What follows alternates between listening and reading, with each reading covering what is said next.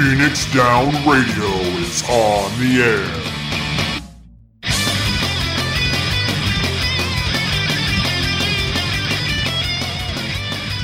Welcome, everybody, to Phoenix Down Radio, episode number 104. How's everybody doing tonight? Fish. So many not turn it off? fish. Dang it. Uh, I'm doing awesome, and I'm not fishing. And you're also not in game.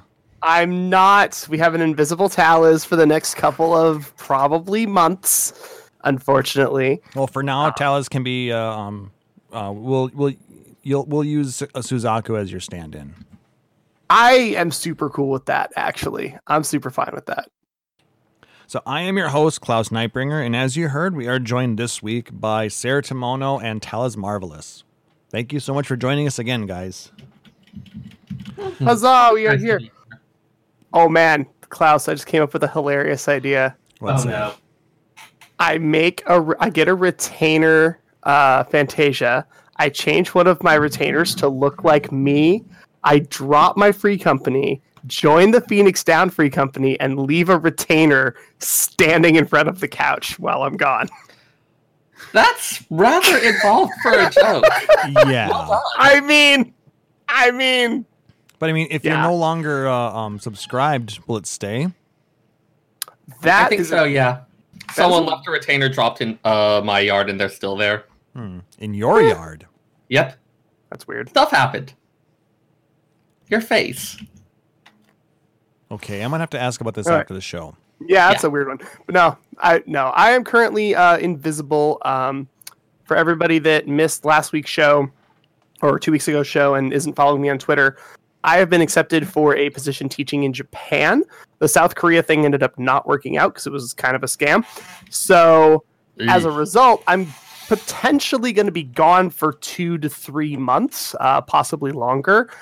But I don't know for sure till next week because my sub was about to run up. I decided to let it lapse because, frankly, I'm not going to have time to play when I'm there. So that doesn't really make sense for me to throw 15 bucks a month at the game when my PS4 is staying here. But at the end of two months, hopefully, I will be uh, resubbed, whether I'm subbed in Nagasaki or subbed uh, here on the West Coast remains to be seen. But hopefully, you'll be able to continue to join us for the podcast. I can definitely join you guys for the podcast. I just currently am there in spirit and look like a Suzaku minion. There we go. I'm not gonna read Kane's comment live because Sarah will probably flip.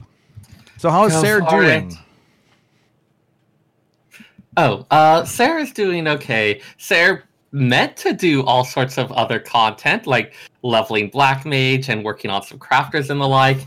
Instead, there are 807 fish in the fish guide of FF of 14. This is just the fishing guide. The spear fishing guide is a separate section. Yes. There are 55 blank spots in Sarah's fish guide. Sarah I, na- is insane. That's I now a know lot. I now know every fish in the Black Shroud, Mor Dhona, Hingashi, and all but one in Norvrandt, Eastern La Noscea, and Eastern Thanalan. That reminds me, Apoak is right down there. Do you mind if I just nip off and I do. maybe No. later? I maybe do, later. I do mind greatly. In fact. Okay. we'll put that in the maybe pile. But yeah, I don't even know why, but I decided that I needed to do all the fishing. I mean, fishing is kind of fun in this game. I just, I at one point was going to do all of the big fishing. I think I, w- at the end of uh, 2.x, but uh, there was so much involved with that. I think I stopped after about 50 of them. Some of the older ones are a little easier now. Uh, for instance, there's one out by Namai over in Yanxia where there's two fish that are found uh, in that fishing hole at all. And with Surface Slap being able to make one of them go away, you can force the big fish. There's Hmm. stuff like that, so it's a bit easier. But I mean, some of the Uh, original ones are still a pain in the ass. Oh, yeah. Uh, they did rate. So some of the big fish, especially the really legendary ones, do have a maximum cap on the success rate of pulling them up. And they did raise that recently, but it's still not as much as the other fish. I still have had more than a few that got away after a few tries. Yeah, which seems a little the- insane. The achievements say that I am up to 162 big fish caught. Damn. So about 80% of the Grandmaster Caster title. Okay. Quite Dang. the title. Yeah, Well, at least you're I not a- may or may not be having depressive episodes. I am not sure how connected that is to this conviction that all the fishing ever must be done. I will keep uh, keep up on that and let you know. since you're so good at fishing, I'm sure you're really good at uh, putting on that bait, Tom. Mm hmm Why, I'd have to say that I'm an expert baiter. God, why is this happening? All right, y'all. It's uh, six thirty-seven, six thirty-eight p.m., and we're already in the gutter. Congratulations. We've been in the gutter hey, since we started. Come on. Nothing about what I said is terrible, and I challenge you to otherwise to prove otherwise. Now, if your terrible, terrible brain went somewhere else with it, well, that's on you. I'd have to say. it's true. Very true. Um, I've been up to a lot of no good. No, I've been doing stuff, um, capping. Um, the fact that running on the uh, um, Shadowbringers uh, A hunt train is still a viable option for capping on tomes. I love it. Um, once they get rid of all of the instances, though, it'll it'll slow things down significantly. But that's all right. By Yeah, that how time, much longer are they going to have those around, anyway? I'm guessing until 5.1. I mean, I, I have not seen any announcements stating that they're going to be having any maintenances coming up soon, which is they would require a maintenance in order to take all of them down. But uh, we'll have to see. Uh, but until Yeah, but then, I mean, the fact that you can cap all of your uh, Phantasmagoria tomes in uh, one run through of all of the A ranks and Shadowbringers is insane. That is really good. Yeah. So, um, aside from that, um, I've been actually working on crafters. I've got uh, most of them uh, above 74, with the exception of Culinarian and Alchemist. I'm saving those two for the as the last group I do. I've been trying to do them a little bit in the groups, you know, the the, the smiths, and then the uh, um, leatherworker, weaver, and carpenter. The different fa- facets of the Correct. Crystalline Mean. Correct, because I've noticed that a lot of the uh, turn-ins have requirements that are, go across the three jobs. So Mhm. I'm it definitely kind of, seems like something that's a little easier to work with if you're doing multiple crafts in tandem. yeah. I was gonna just get one of them uh, of each of them up and then level up using uh, leves, but leves are still a great way to level up. By the way, Oh, Mhm. absolutely. They're amazing. I've actually been gathering, uh, working on my gatherers through those. yep. And also, don't forget to use those scrolls. I mean, you can get a shit ton of XP by by utilizing them. And those scrolls bonus? are basically free at this point. There's so many of them, and they're just everywhere, and they drop from damn near everything. Yep. I mean, there, there's three different tiers of them based on which uh, um, level your particular crafter is at. Um, if you're at 70 plus, you're going to want to make sure you're using the newest ones because you're going to burn through the old ones in like two crafts otherwise. But the fun fact is, is the uh, the craft, the ones that you can get from your grand company, stack to the new ones as well. So you could have both running simultaneously. But don't those have a cap of of how much XP they give as well? They do, so you burn it up like almost instantly, but you can still have both going and just get that little bit of extra. I mean, it's like eating food when you're like have that weird job that you never leveled that's sub 40. It gives you 3%. It's not a ton, but 3% during main scenario is like half a level below 50. Like it's a lot. Like it's insane how much it adds up. When you can add 50, 60, 70%, which you can do with food and FC buffs and Grand Company stuff, Right it on. levels up real quick. Yeah. Mhm. Moral of the story is use your XP buffs, people. And also, if you're leveling crafting, uh, either level it now when we know how to do it, or Wait until 5.1. or wait until 5.1 and have fun figuring it out. and we'll tell you why a little later on in the show. Yup. Um, but as for one last bit of show news, um, for, those of you who joined us in the pre-show, uh, I want to congratulate Shoshoya Shoya, who won our uh, giveaway of a copy of Final Fantasy VIII Remastered for the uh, platform of their choice. Uh, we'll be in contact with them and uh, find out which one they want it on, and be sending that out soon. But we do now have another giveaway. Thanks to the lovely people at She Heals I Tank and uh, former host and friend of the show, Chili, uh, I came in possession of a Fat Cat mount. So I have a code for a Fat Cat mount that I'm going to give away to one lucky listener. How do you get it, you ask? Well, I would like to have you guys share the love. And um, actually, I want you to write a haiku extolling the virtues of our favorite fluffy feline. I cannot believe we're doing this. So, Is it allowed to be a Senryu? No. Well, Senryu is still the 575, but it's usually a little more darkly humor. then yes. Excellent. Oh Lord. All right. But hosts are not eligible. Well, yeah. No, I, I, I just want people to fill me with uh, amusement at the We're going to just comic go foibles of life. with the uh, the the version of a haiku that we learned about, not the proper one that uh, Talos was trying to uh, um, tell me about earlier. As long Yeah. as it's a five seven five, um, You're good. You're not even going to require seasonal references. or See, that's what I'm saying, man. yeah, Or weather, or living beings. it's it's not going to be nature. Well, you, I mean, you could make do something with nature. I mean, because the fat cat is a force of nature. Mm. So I mean, maybe you could use. I've just given you guys your your uh, your uh, muse on that. So send those. Um, let's have them post them through Twitter again because Twitter is so much fun, and you can share them with the the Twitterverse. Tweet at phxdn radio with your favorite with your fat cat haiku. We'll pick our favorite, and you will get a fat cat mount. Sound easy?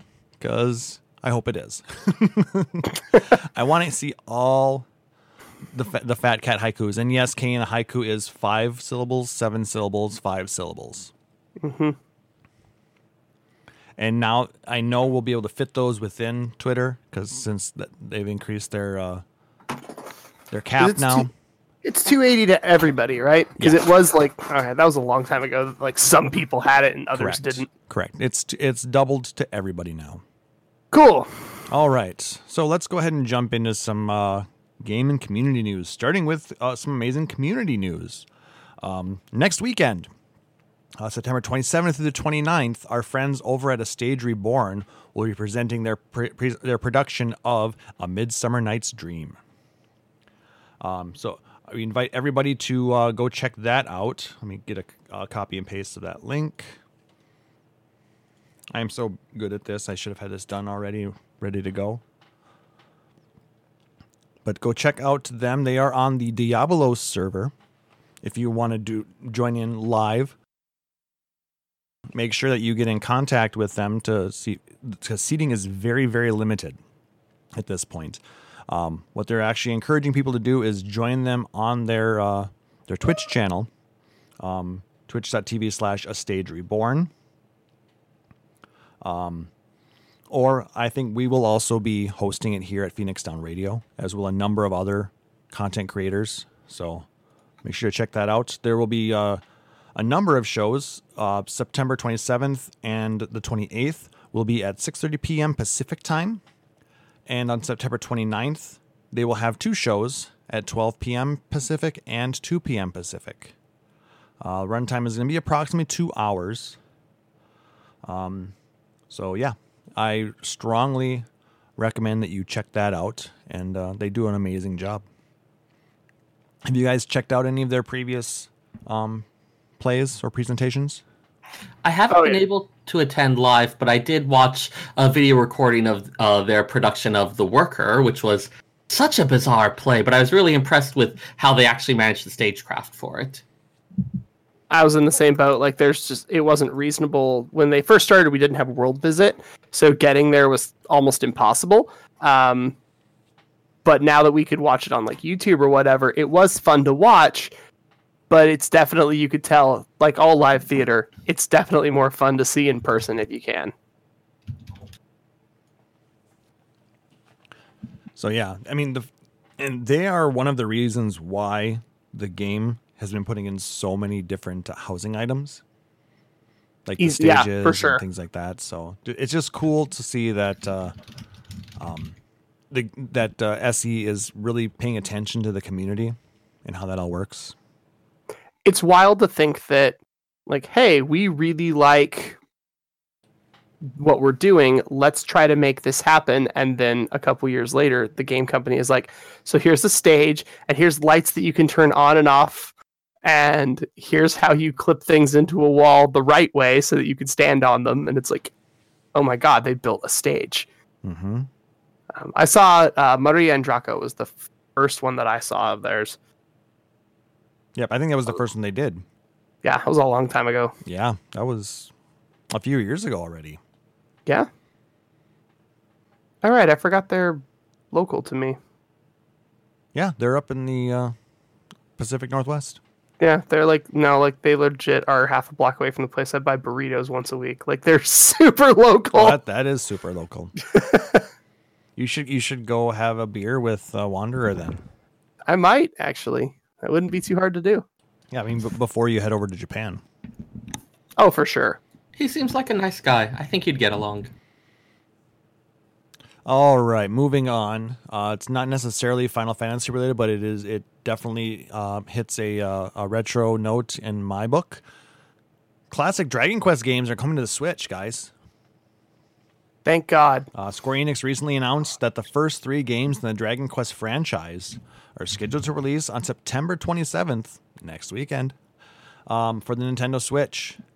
Uh, the entire trilogy will be made available individually in the eShop, um, with the original DQ set for five dollars. DQ2 is six fifty, and DQ3 is twelve fifty. Um, I only played one and two of those sets, but I remember um, way back in the day, I actually subscribed to Nintendo Power to, for two years so I could get a copy of Dragon Warrior for free. I think seven was the one that I ended up playing a lot of and then being very angry at. I played one uh, largely because I worked at NOA for a while and it was just kind of a rite of passage. Um, but then as time went on, like I keep looking at them, but I just have never had time to sit down and play one. And now with all of the remakes, remasters, and re-releases, it's I'm running out of excuses not to. Frankly, like there's just too many good options now. The revamped graphics actually look really nice too. They look super good. They They- look so smooth and so much fun. Yeah, they've kept the a lot of the the the neat uh, aspect of what made the game so iconic. But like I said, they've updated the the uh, um, the images a little bit, but it still really shows what we are, you know, what we're used to seeing. I'm gonna copy and paste it in there. Um, this is all thanks to Nova Crystallis. I saw this, so they- they've got a few screenshots in their article there, and the, and just the, the mobs look really cute. Still, you walk over on the overworld, and you get your random encounters, and it it just it's the game I remember. It was a lot of fun. But I never got into Dragon Quest when it was released for um, the newer consoles. I really should, but um, there's just so many other games to play. yeah we you know we definitely have to allocate our time well like yes i'd love to play all of the persona series but i have to work I have to be an adult. leave my house like i can't do that I have to go put on pants and go to a job and, and, and make money so I can come back and do this stuff. I don't have, i have to put do on pants that's that's you lost me i'm out What, you don't have to put on pants at your job? i mean it's frowned upon if i don't but otherwise it's fine Sarah, you're kind of quiet about the whole situation. Do you not have to wear pants either? I mean, I'm not wearing pants right this moment, so you tell me. you've also worn a santa outfit at work just saying hey, hey, hey, we needed to try it on to make sure it fit. Because I may have been talked into doing the Santa program this year because the usual person is not available. Yeah, that's it. I mean, that is what happened. It Yeah. didn't take much to talk me into it, but that is how it happened. Yeah. Oh. All right. So let's go over that uh, Final Fantasy news that we got from Tokyo Game Show. Holy crap! Yeah, there's a lot. All right, let, let's skip. Uh, I, I want to um, skip the stuff that I have in the notes, but I want to talk first about. Um, there was also a little bit of game footage shown for Final Fantasy Crystal Chronicles. Yes, I am so so happy that I don't need four handhelds, a console, a TV, four link cables, and three people, and like 17 hours of dedicated time to now play this. Now we can play online, and it's way easier. So there was a couple days ago a thing that had been going around of a meme of like all the different Final Fantasy games and what your favorite Final Fantasy says about you. And the entry for Crystal Chronicles is you lived in a modestly wealthy suburb and your family was quite financially comfortable. You had a GameCube and four GBA GameCube cables. All of the kids would come to your house. You were a god. Yes, that is very much true. That, or you liked carrying toilets over your head. Uh, the one for Final Fantasy XIV begins with shitpost central, so take that I- you will. It's I not can't wrong. Disagree. It's I not can't wrong. disagree. I mean, I'm part of a group called a meme reborn. I mean, that's what it is. Well, one of the more popular subreddits is called Shitpost XIV. yeah. Yeah, I'm part of that too. Yeah. All right. So for those of you who, who have hadn't yet seen it, there's a lot of good stuff talk, going out about that. Um, I don't have any links to any of this, but um, you can go f- check. uh, Like Nova Crystallis has some really good information on that. They they do a wonderful job on covering these shows. So thank you, Nova Crystallis, for giving us all of the Square Enix news. If we don't shout them out nearly enough. Um, they're an incredibly valuable resource for everybody that's playing, whether they know it or not. Yes. Mhm. Um, so let's jump into that Final Fantasy VII remake. Who checked out that trailer? This guy, oh my god! it's when they first showed it off. Uh, I believe it was E3. I was like, okay, finally we have something to show. That's really nice. But I w- had some reservations for a lot of reasons.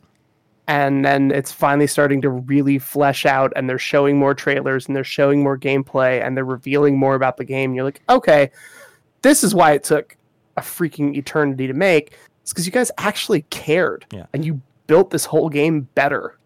Yeah. Now this trailer is one of the shortest ones they've released so far, but I think it gave us so much more. Oh, yeah. Um, and they they hinted at so many things that we had been asking about for the past six months. Like, what is the uh, the the whole um, cross dressing scene going to be like? Is it even going to be in the game? Oh We- yeah. we know. Yes, it is. They didn't show any of what we really want to see for obvious reasons, but Well, you've got to have the surprise there. But I mean, we Oh, got exactly. to see the dress that Aerith is going to be oh wearing. Oh my god, she looks amazing. hmm just everybody looks incredible. Just I I hate judging games by graphics, but my god, this looks really cool. Uh, the squats are back. Yes, I saw that. They added Mm, pull ups.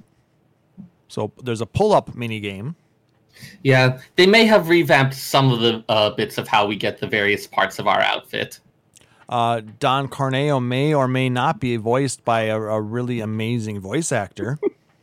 There's so much debate on it, and no one has been able to actually pull out a definitive source one way or the other. It's a little frustrating. but I mean, I could totally see Mark Hamill doing it. I mean, the guy's a brilliant voice actor. Did you ever see that Batman clip where he plays four different voices against himself?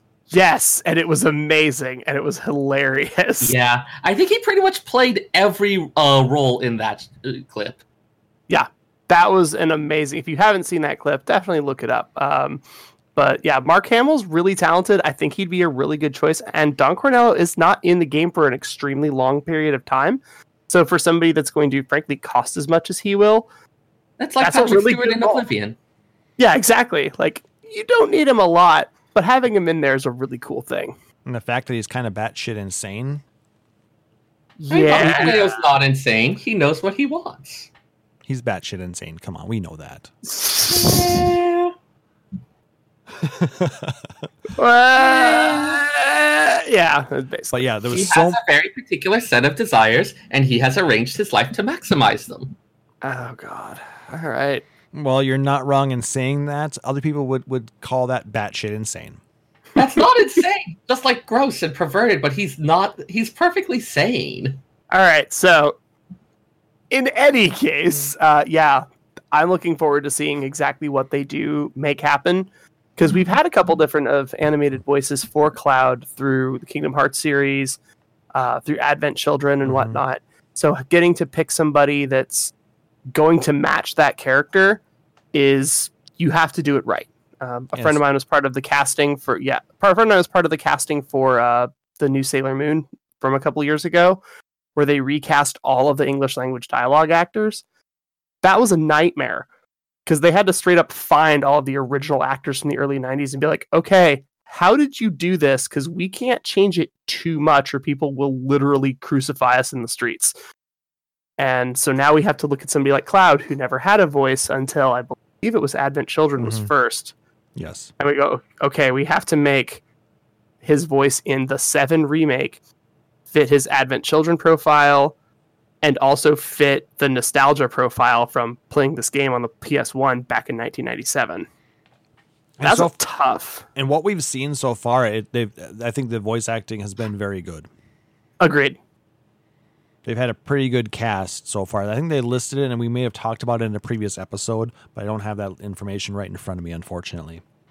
It's around somewhere. Y'all can find it. Yeah. but aside from that new trailer that dropped at the beginning of TGS, there was also a 40 minute stage presentation. And one of the biggest bits of news that came out of that is classic mode. Oh, thank God. I am not an action RPG person. Yeah, for those And you who, mode makes me very happy. for those who don't like the way Final Fantasy 15 played, um, it, it's basically, you know, we, we everything we had seen up to this point, seven basically is a, a riff off of that um, play system, but they've added in a, a new mode called Classic, which where you don't have to control where your character is within a, a battle, and it will pause the game and allow you to input um, spells, abilities, and items when your ATB gauge fills up. It's not going to be like you are going to be on one side of the battle arena and your enemy is on the other side, like in the old version, but it will still be a little bit. You'll, you'll still have a, a three uh, um, 3D battlefield you'll be fighting in, but you'll still enter everything in one round at a time.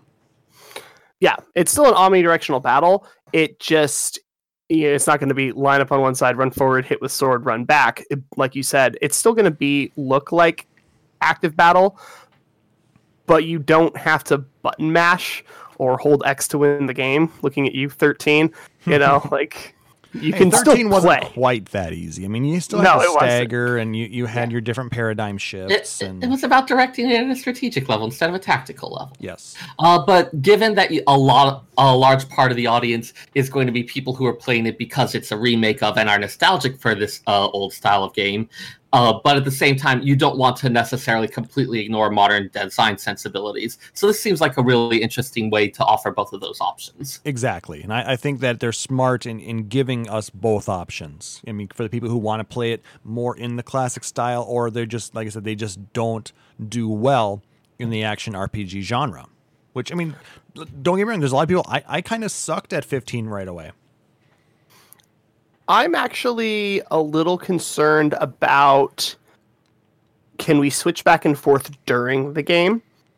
I Like, hope so. we- That'd be I was nice. gonna say if we're you know le- okay we're stuck in menu mode okay that's fine or we're stuck in active combat mode okay that's fine if i'm running around grinding for item drops or something dude active mode is going to be a blast right that's fun if i'm fighting a boss that i'm not super overpowered against i might want the menu so that i can strategize a little bit more having both as an option is going to be and kind of hybriding your way through feels like the best way for me personally at least I'm just checking to see if anything was announced about that. I mean, I I thought I had heard somebody talking about the fact that you can switch back and forth between classic and uh, the uh, the action mode. But god i um, hope so it would be very nice to be able to do that. I mean, I understand if you didn't let you necessarily switch between normal and easy mode, but I mean, if you can switch No. from normal to classic for a few iconic battles that you want to fight in that aspect, and then go back to that the other one when you're just running around leveling up on the uh, overworld or, or something. Exactly. Because like if I'm gonna grind, yeah, just give me, you know, give me active. You know, let me let me tap X a little bit and you know smash everything. Fine. But dude, if I, it's like don't attack when its tail is up and make sure that you're picking the right spell. I'm like, no, I need to slow this down a little bit, not a lot, but a little bit. yeah. But what I'm hearing you say is to let you smash. Yep, lots of smashing. Okay. And then uh, the other bits Becky, that they showed off were the summons. Um, from what I yeah. understand, there were there are gonna be two to three summons available in the first game, or actually there were a few more, but the the two they showed off, two very iconic Final Fantasies uh, summons, The- Shiva the- and Ifrit. Those were changed up a bit where it's no longer the again since we're not doing the standing and like trading attacks back and forth. They're no longer just showing up, delivering an attack, and leaving. Correct. Um, with these, it's actually, I almost kind of make it. It seems similar to Final Fantasy XI, where you've got these giant avatars of these summons, and they're roaming around the battlefield, and they're they're. You can direct them to do something, but they're also doing their own thing kind of independently. That feels a little more like twelve. Come to think of it, the espers from that, Okay. A little bit, yeah. where you have some ability to direct them and control them, but they also will do their own thing to a certain degree. and then um, there's a, a, a summon gauge that you have to fill up before you can actually bring them in and then that depletes as they're out and, and doing their uh, attacks. And when it's when it's fully depleted they will before they leave the battlefield that is when they do their ultimate move. And then they will disappear. So you will still get to see hellfire and diamond dust and you'll probably get to see uh, mega flare giga flare. But um, you will also see them do some other attacks as well, which is really cool. I, wonder if it's going to be like, are they going to have uh, an independent HP bar, and if if they die before their summon bar is limited, I mean, will they just disappear then? So Or- I know in FF in FF12 they did have the summon would have it where if it were to be defeated, it would go ahead and do its ultimate attack. So you wouldn't lose out on that, but they would go away. So you wouldn't get the full use of them. You wouldn't get access to some of their other things. Where it's like, okay, you still you get their ultimate no matter what because you went through the effort of paying the cost for it. But you may not get as much time with them or not get other good things. Yeah, sim- similar to almost like ten. I mean, 10, but with ten, if, if they, their HP went down, then they were gone. And, you know, Yeah. they, they would just leave the battlefield, whether or not they'd gotten their their skill off or not. There's a couple different models that could be used. it's interesting because they're using them as summons uh, as opposed to some games call them summons but they're more like a caller where they show up hit their attack and bounce and they're just basically a really big spell with an avatar attached uh, where some games like 10 like 12 they will show up and they stay there and they do stuff with you for a little while and then leave I can't wait to see Knights of the Round now. Can you I mean. I would. I can't wait to have like snacks on standby because I can't leave my chair for 15 minutes because it's so long. no, Just the set thi- up with quad magic and go make a sandwich. I don't think that's how it's going to work anymore, Sarah. Well, well, yeah. what if I want to go make a sandwich while it's killing everything? Well, hopefully you hit pause, because otherwise you might come back and be dead. That would be bad. That would be bad, and hopefully you, you saved. Yeah, losing. Uh, ooh, fun fact because we don't have PS1 mem cards anymore. Hopefully, we won't randomly have memory corruption and lose like a couple hours of gameplay. That would be really nice. Oh, Nick Nar had an amazing idea. They're just going to pull um, Thordan and his gang from 14. Oh boy. It's just the Thordan EX fight animation. yeah, it, it, it's that that whole choo choo choo choo. Uh, that is a great fight. The normal mode is just hit it. Like it's not really that Well, difficult. that's what the EX is mode- now. Yeah. Thank God. Yeah, I mean, how else are we going to get our burbs out of that? I mean, because holy shit, I remember doing that when it was um, relevant content and barely making it out. I mean, I remember doing that at like post Stormblood and it being a bit of a challenge. Not bad, but like you still had to kind of pay attention. Yeah, I mean, y- y- you usually wouldn't get to the towers and uh, um and that bit because that was No. kind of a that would break a lot of people when it was relevant. Yeah, it was tough. Nick Nar low manning it um, with four people at level eighty. I mean, you can three man like the level 60 or the level 70 24 man raids now. They're a pain, but you could do it. All right. Um, was there anything else that you guys saw at uh, Tokyo Game Show that you wanted to discuss?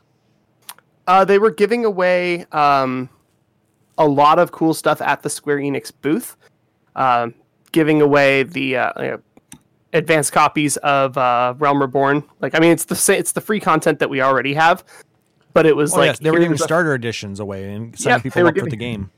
Yep, they were giving away starter editions. You had to beat like Ifrit hard or something. Like it wasn't was just bad, Ifrit, just Ifrit normal. but they actually gave out little cards that explained what all of your buttons did and what all of your skills did because everybody had super simplified UIs, but they gave out little cards explaining how to play your class. So like if you had literally never played the game before, you could kind of read the card, watch the person that was playing in front of you, and then when you sat down, the chances of being successful was pretty high. They designed it for people to play and have fun. That was a really cool idea. Yeah, it makes sense. You want to uh, like if you want to bring people into the fold, you want it to be accessible and for them to have a good experience with it. Definitely. Oh, yeah. And it's like you want when you're teaching somebody a game, you know, don't let them win, but maybe don't be as good at your strategy. Like let them have some success because showing success when you're trying something for the first time is a good way to get people interested. Definitely. Get get you got to you got to reel them in while it's you know early, and then hopefully they keep coming back. Well, it They worked for 200 us. Yeah, I mean, there's 230,000 people at TGS. If you could get a third of those people to play and half of those people were new, that's an entire server. like, that's a lot of Yeah. people. It is. I mean, average server is about thirty thousand or less. Yeah. And, you know, my friends that play 14 that uh, live in Tokyo, they're like, oh, yeah, we went. It was a blast. We played. And I'm like, how was it? And they're like, oh, well, there was, you know, eight of us and six people were brand new. Oof. Like That's cr- like six new And players is tough. And stuff still went okay. yeah, because it was, you know, let's be real, it's different. Yeah, and I, uh, I also was just thinking I've got uh, several friends in the past week who, without any prompting from me, asked about like the whole thing with ARR's uh, quest being streamlined, saying that they had heard about that and they were thinking of going ahead and giving it a shot once that happened because they had heard that the story was so good. So I wouldn't be surprised if there's a lot of interest and they're looking to capitalize on it. Yeah, though I will say that part's not going to be coming for quite a while yet. We're at least six months out from that. Oh, yeah, no, I know. And I let them know, hey, it's something that's in development at the moment, but it's something where that st- kind of thing has filtered to kind of the outside world. And so people are taking notice. So yeah. Then there was actually one more bit of information that I wanted to talk about from Tokyo Game Show, and that mm-hmm. is Live Letter LIV. Woo! So Ooh. Live Letter Live. Yeah, what's the Roman numeral E? There isn't one, is it there? No. Someone go time travel back to Rome and fix. This is clearly the best use you have of a time machine. Yes. Um, anyway, so Live Letter 54 uh, was uh, talking about patch 5.1, part 1.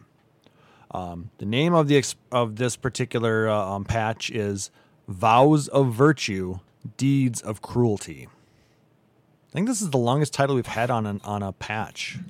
Is it? I'm hmm. glad that we have like cooler titles now and like cooler title logos because like the ones for Realm Reborn and the ones from Heavensward were bad. And now we have like really cool titles that are animated and sort of tell us what we're doing in this particular chapter. I mean, as goes light, so goes darkness Oh yeah, I forgot a about similar that one. length. Yeah, that was 4.3, wasn't it? Or 4.2? What was it? Yeah, exactly. 4 point something. Actually, just it's exactly the the same, list. length, same length. Um, I mean, it depends on whether you're going by letters or by. Anyways. syllables. Yeah, that was 3.1. Oh, three point. Yeah. Wow. That was a while ago. wow. I'm old. I don't remember shit. in- Old. That's true. Um, we don't have an exact release date yet, but uh, late October, about a month. We're either three and a half or four and a half weeks out, is my guess. So remember, if you haven't already, it's time to get on accepting that you're never going to finish the Garo stuff. Or you could actually do, you know, actually start doing Garo again, and you can finish it within the next uh, 26 days. I mean, yes, you could, but let's be realistic here. Hey, if, if you have time to catch 704 fish, Okay, a lot of those. First off, I caught significantly more than that. Second, a lot of them were over the past few. 700. Okay, if, if, if you have time Wow. to catch that many different types of new fish, Jesus. Kane. I'm just Kane accepting found- who I am here. Good news. Kane found an elephant. Oh, good job, Kane. I think it has to do with a uh, a certain uh, house. Oh, I think he was gonna go there, but actually he's talking about how amazing Squall looks in FF8. Wow, He's I the did- best looking guy in the room. Oh god. So the uh the evening event for KupoCon this year, they're all masquerade balls. And the most popular mask at uh Pomex uh yesterday was people making the Final Fantasy VIII PS1 Oh my. pixelated as death mask Ah. on everybody. Everybody. Beautiful. There was a Kimahri one, there was a Riku one, there was a Hildebrand one. People just rocked it all weekend. Beautiful. and I also happen to see a certain winner in the chat right now. I'm not sure if they know that they won yet, but uh, just want to Who is? just show ya is in the I chat. don't- I I see them in, in, in the viewer list. Oh, okay. anything I yet, don't have but- the viewer list open. and Kane's causing trouble trying to make a Rory buy uh, a Switch. Shock. So I am shocked. um, I'm going to link a couple of different sources where we got our information from, uh, so you guys can uh, follow along. So we've got Nova Crystallis. So thank you to them for um, putting together all of this good stuff, as well as our friends over at Gamer Escape. You know, Fusion X and their crew do an amazing job as well. So make sure to check those sources out. That's where we got most of our information on the coverage. Since I don't speak Japanese. You know that's fixable. Yeah. I just have not had time to actually learn it. Yeah. You could end up cursed like me. But you have time to catch all those fit. Wait, no, that's me. Yes. I'm I'm busy streaming and and and, Fair. and, sh- and shit posting and and and and the like. So I I, I fully good uh, choices. Klaus speak anime Japanese. Nani?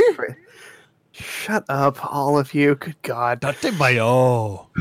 Fuck it, Klaus. It's not like I like Baka. you. Like I'm cringing so hard right now. as you should. Baka baka baka. Oh my God. Well, I actually, him. monsters. It would be easy. ninety percent of the uh, uh, Japanese that I know does come from anime. Oh no, it, it definitely does. Deja anime is anime is a really hilarious way to learn like how to describe something that you'll never actually do. Yeah. Like race motorcycles while playing card games or whatever. Like you know how to describe all of that or you understand things in context like this is what you say when you greet somebody at night. This is what you say in reference to thanking someone if you really mean it. But the actual word by word is really hard. That's what I'm stuck on. So like that's definitely one of the problems with anime. Is like, what does that mean? I don't know. I just say it when I get really frustrated. well, shit. I mostly like, just that's not how that terms. works. But all right. Though I, I have noticed myself saying "nani the fuck" a lot more frequently. Just because Nani What the is fuck is wrong with you?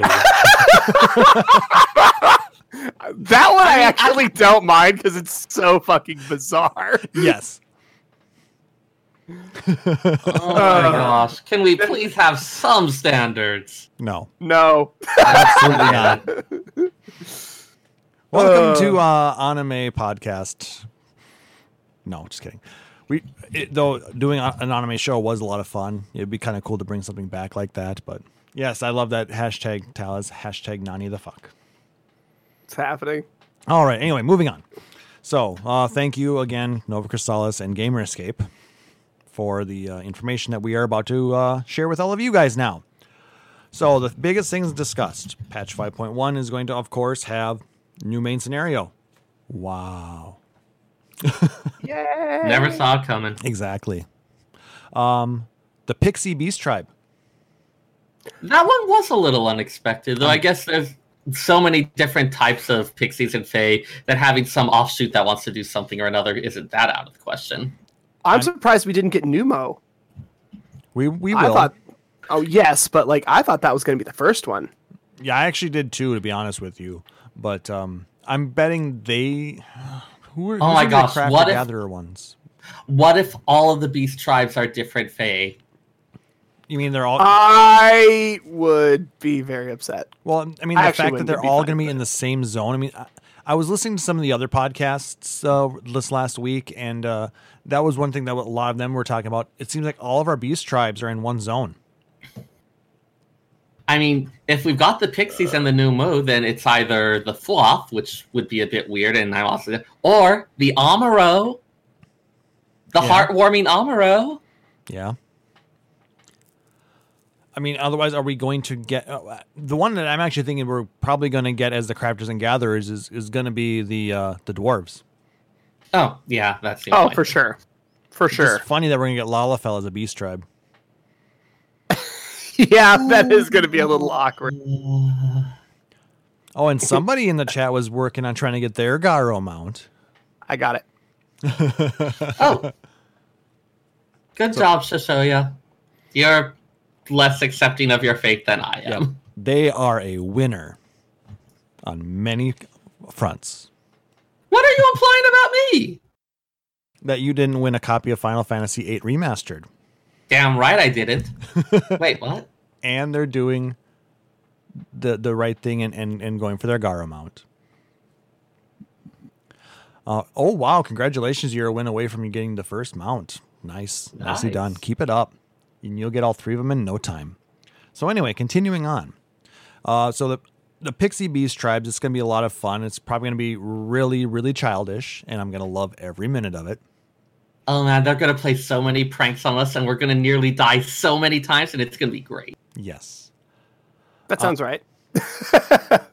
and they, they talked about the 24 man uh, yorha dark apocalypse uh, part one is going to be the copied city Yeah, I'm really wondering where they're going with this. well have you played I- NieR I haven't. I know a little bit about it, and I really, really do want to get around to playing it.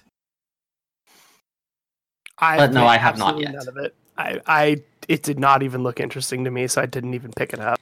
i don't have Everything I've heard about it suggests it's amazing. So. Oh, i've heard a lot of good things about the game i just don't have time to play it Fair. well the, the fact that i think the first through is about 20 30 40 hours something like that depending on how fast you push through but then you have to go through it another how many times to get all the good endings Good God. A lot. I mean, it's an amazing uh, way to present the story because I mean, you're not you're not just playing through the exact with the exact same character either, are you? You're playing through with different characters, and the story is slightly different each time. So, if I if I'm understanding how the game works, I mean, like I said, everything that I've heard is been through third parties or other people who've played it. Yeah, my understanding is that at least some of the uh, so there's a large number of endings, but there's only a few that are like super significant, and others are attained by like, for instance, at some juncture, choosing not to fight a particular opponent or otherwise running the story off the rails.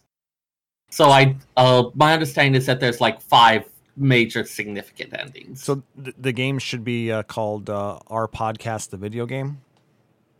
Running things off the rails.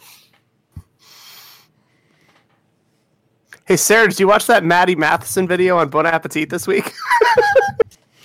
Yeah, well, you had to bring up Bon Appetit, so. I mean, on. we, we're talking about going off the rails. I figured we were here.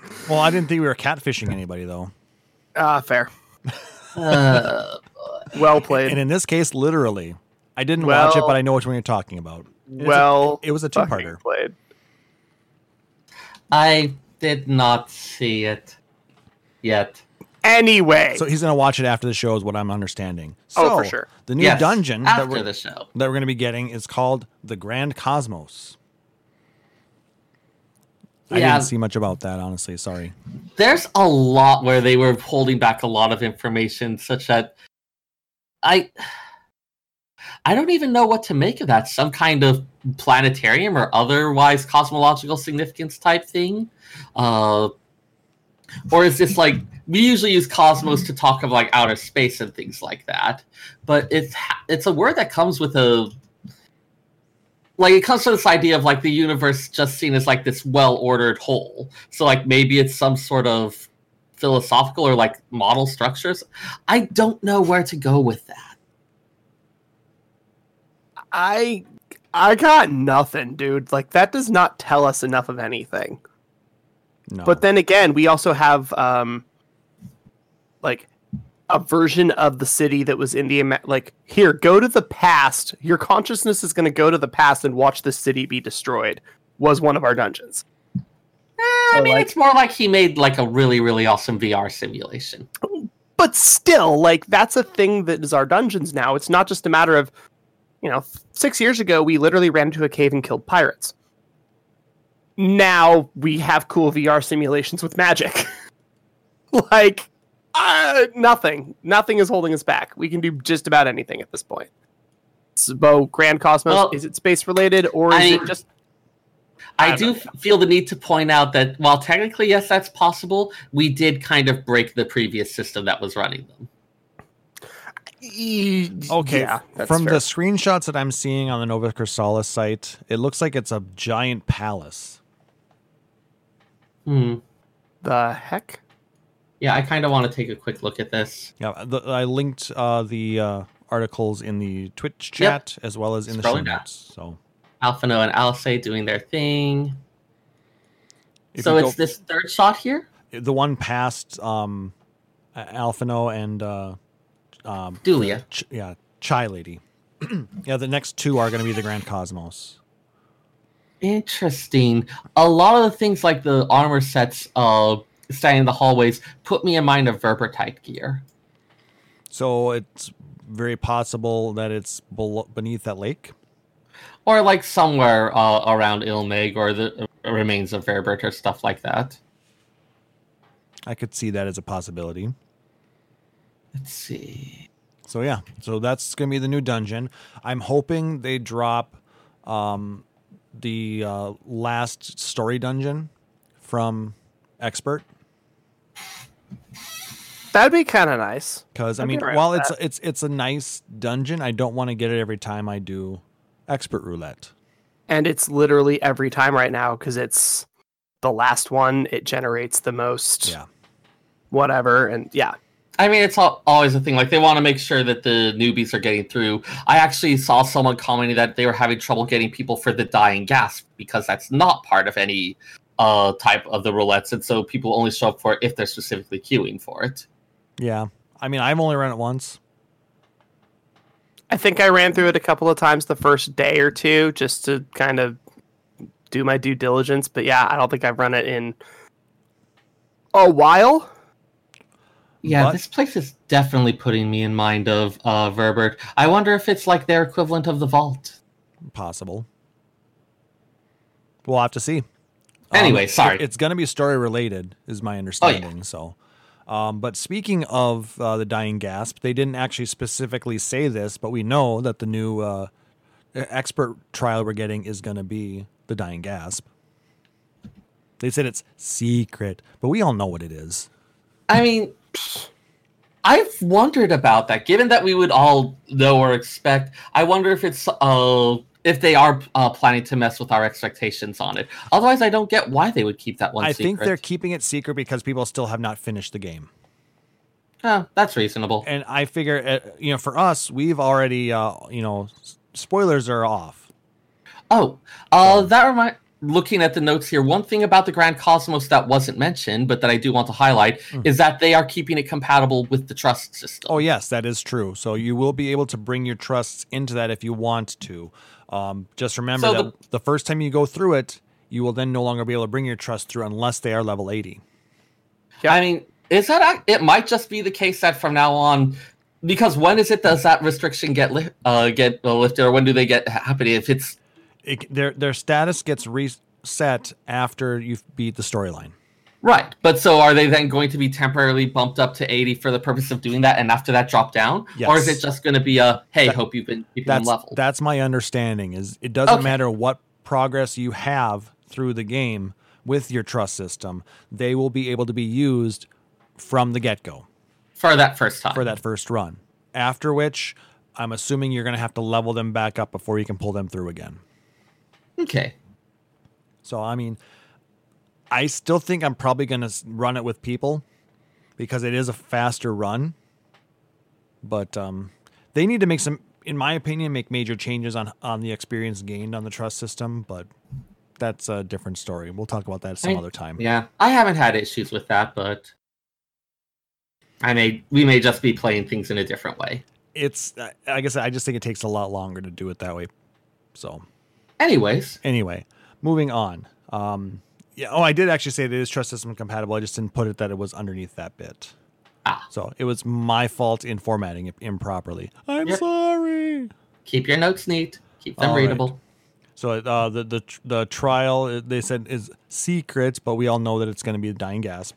But what is still a secret is they're adding a third ultimate fight, but they have not said who it is yet. Was That's this pretty one that cool, we though. had any speculation on already? Ultima. We already had Ultima, didn't we? Or Not- do you mean the Evilise Ultima? Yeah. No. Uh, not the uh, uh, Ultima like MF. Oh, Omega. I'm sorry. Not uh, not Ultima. Omega. Oh, okay, okay, yeah, that's a bit of a difference. Yeah. My bad.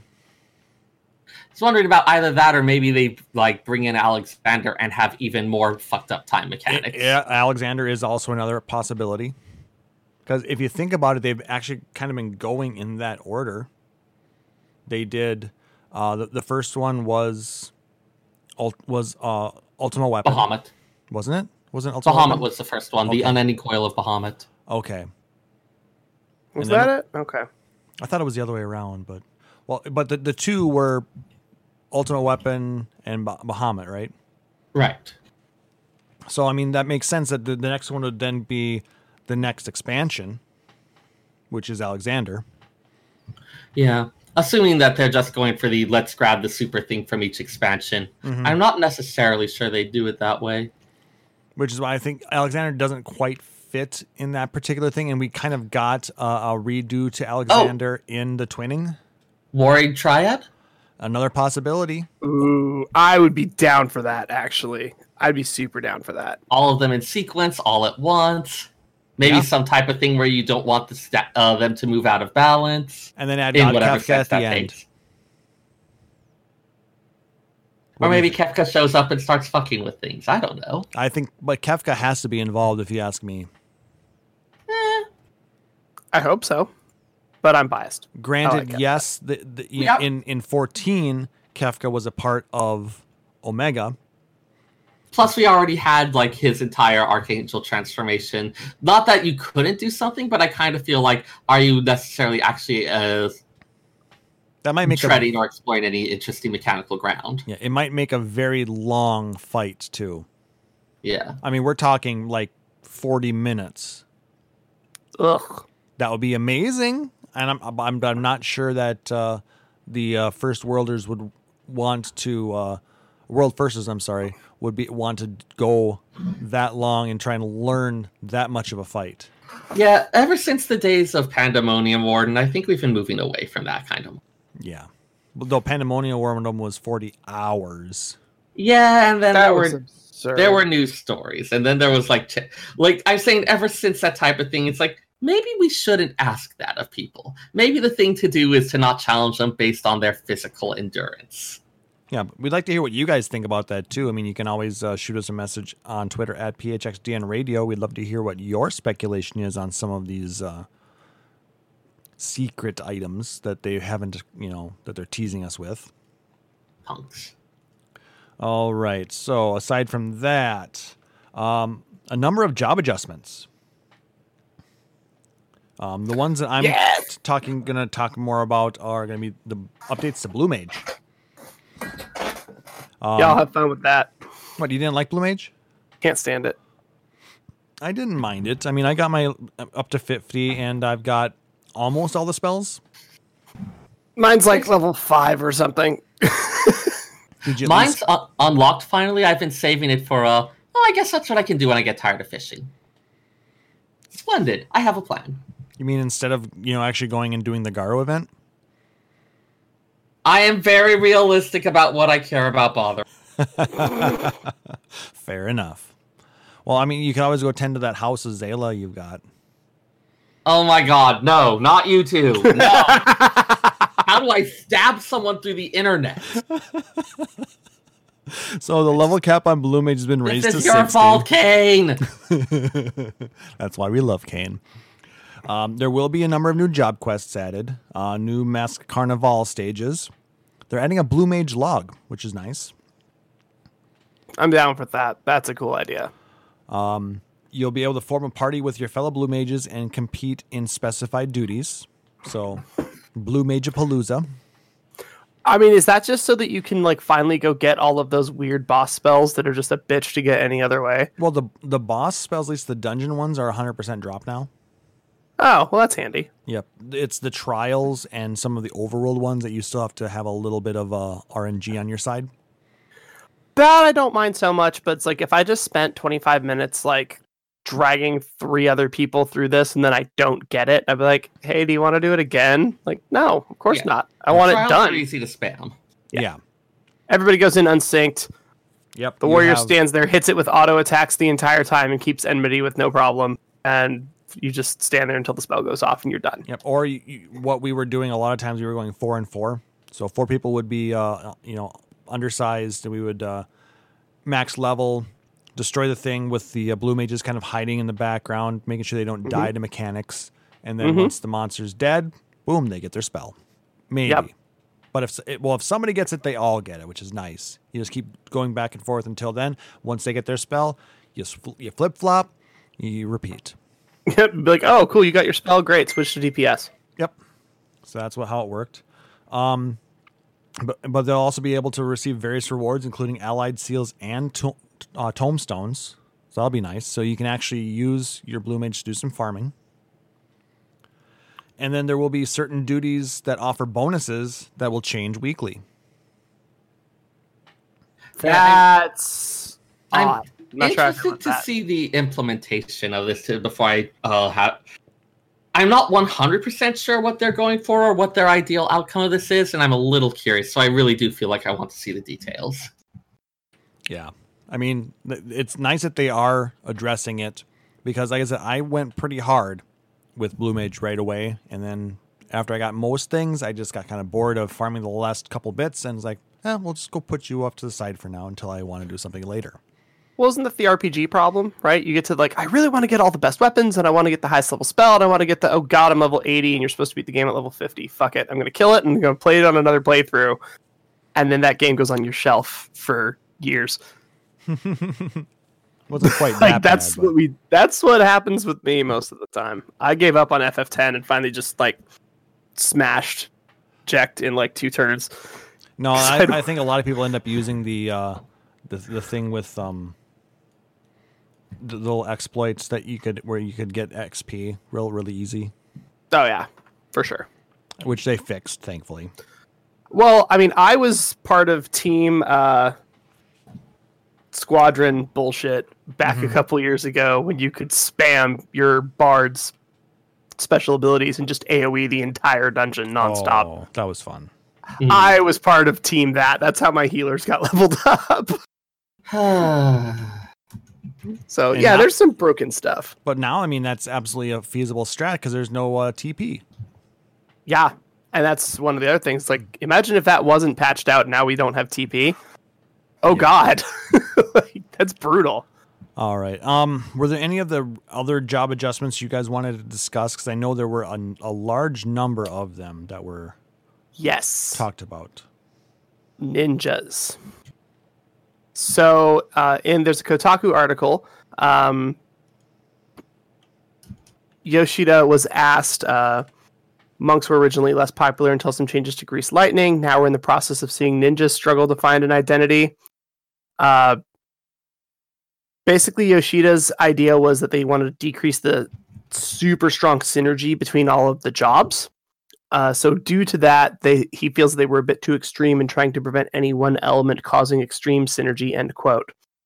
Yeah, because the moment you've got that, then it's like a well, now we have to have these two things because it's so powerful. Um, but so he he's kind of lowered the overall potency of the ninja's attacks, but now the ninja doesn't really do anything. So they were because they were trying to balance trick attack, but with higher the ninjutsu taking two or more mudras, sometimes the actions kind of jump into your global cooldown, and just ninja was not interesting to play anymore. So in 5.1 they're going to be making some adjustments to ninja to make it more playable and to give it an identity because you know, we always joke like oh there's best tank worst tank best healer worst healer but realistically dps you can and should be able to use everything but with ninjas being outclassed by damn near everything that's tough it's a tough sell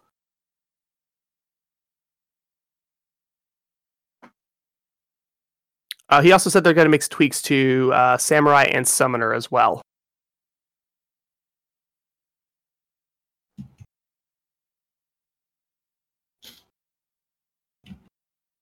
All right. Uh, Sarah, do you have any other jobs that you wanted to talk about? So let's see. I'm looking through the notes here because, oh, I don't know why I can't remember half of this stuff from the Live Letter. Like I looked at summaries, I read the stuff there, but I don't remember half of this. Talking about, here we are, uh, changes to range DPS. It looks like where the hang on, I'm scrolling through some of the summaries because I do not remember this. Dude, it's all good. It is an enormous, enormous wall of text. Yeah, and there were definitely some bits that I was paying a little more attention to. totally fair. Uh, totally fair. Um, as far as the weekly blue mage change, does that feel kind of gotcha to you? Because it kind of did to me. Eh, I mean, if it doesn't actually, if the whole element of a gotcha is that it's a slot machine where you're needing to put some currency in. Just saying, like, hey, we're going to like mix it up, provide some random things. I think one of the things they want to get away from is everyone just spams one thing because that is the best thing. Yeah, that's what it seems Yeah. more like to me. like in general that just becomes uninteresting that becomes a recipe for oh hey it's like this was the best way to do it so i spammed this dungeon 50 times and now i'm done with the thing but also now i'm kind of tired of the game Yeah, because you're like, oh, the game's boring. It's like, well, how many times have you run Sastasha unsynced to do whatever to finish that last thing in your book, in your Yeah. Tales book? And it's like a lot. It's like, well, how much do you like this first dungeon? I don't. You know, like, I'm I've sick been there a lot. but at the same time it's not unreasonable if you tell them hey there are these ways to get these rewards and this way is clearly easier than all the others like it's not unreasonable to say that okay this is the one they start doing. I, I'm they're not. just gonna- they're responding to a natural pressure. I can't blame them for that. My uh my duty finder was the same three dungeons all the time because they all dropped 50 phantasmagoria. And i didn't care which one i did. And i just did eight of those a week plus eden and a little bit of treasure hunting and i was capped like i could cap on tuesday by noon if i wanted to Yeah, like I said, Yeah. same with the uh, the hunt train. Now you can cap. yeah you, you- Pretty if quickly. you get on when the reset happens, you can cap two hours later, what, or what, as soon as the next train runs through. I have gotten 340 Phantasmagoria throughout the entirety of this expansion. I've got, I've got like Wow. eight of those little Eden Blade type things, and I still haven't been able to get a weapon. because you need to do a, you need a thousand yeah Yep. Yeah, because I have been Oh. bothering that little with tomestones. Way to go, Sarah. well you also have the we also have the issue of, oh, I really want this, and then you don't get it for three weeks, and you go, by the time I get this, it will be outclassed by an NPC item. Why? Yeah. Like and it's it's so stupid that if you're behind a month, you might as well just not bother for the next two months. That's frustrating. not even necessarily that bad, but like I was thinking about, hey, do I want to do some a little more Eden? I've since I've been outfitting both warrior and bard. Uh, Yeah. Was talking with a friend of mine uh, who's we've been doing it together usually, and it's like, given how close we are to YoRHa, like the uh, gear there is probably going to be fairly comparable. So it's like maybe just wait for that. Well, Rory has a great point. This is what happens when you get obsessed with fish. I have no regrets. no regrets. Oh god, I love you, chat. We're gonna are pick on you about fish forever, bro. Eh, that's fair. Well, he's got to have something to feed the Zayla. Oh my fucking god. Okay, shall we move on? Please, God. I'm gonna start reading you fish entries now. no. You did Not that last. You did that last episode. well, it turns out there's like 800 of them. Yeah, Plus you- another like 100 or so if we do the spear spearfishing. That one Okay. I have fully completed. All right. So, anything else in the job adjustments you guys wanted to talk about? Nah, I'm good. Oh, okay. Eh, I'm- Yeah, I haven't been able to find any of the actual details, and without the details, I don't even know what to say Yeah, about I, them. I remember hearing, like I said, the jobs that I play aren't getting uh, hit too much. I think Summoner's getting a little bit.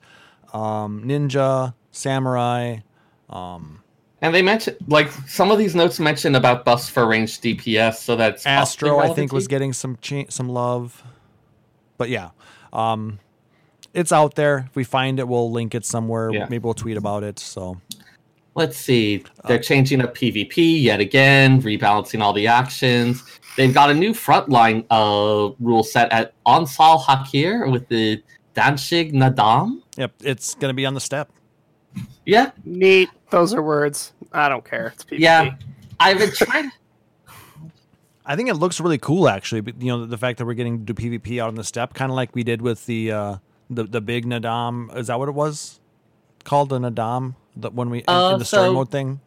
Danshig Naadam is a real world term. It's like a kind of traveling tour cele- religious cultural festival. Hmm. Interesting. But this one, but in in, in Final Fantasy 14, it involves fighting. Well, I mean, it should. Combat's the fun part. Let's see. Mongolia TripAdvisor. What? Uh, like the steppe is based off of Mongolia. Oh, that's. I mean, yes, but But they have their own TripAdvisor. Yeah. I, I let love me to add see that those. into Skyscanner as places This- I like to go. This one even talks about during the festival a number of interesting events, including contests among monks.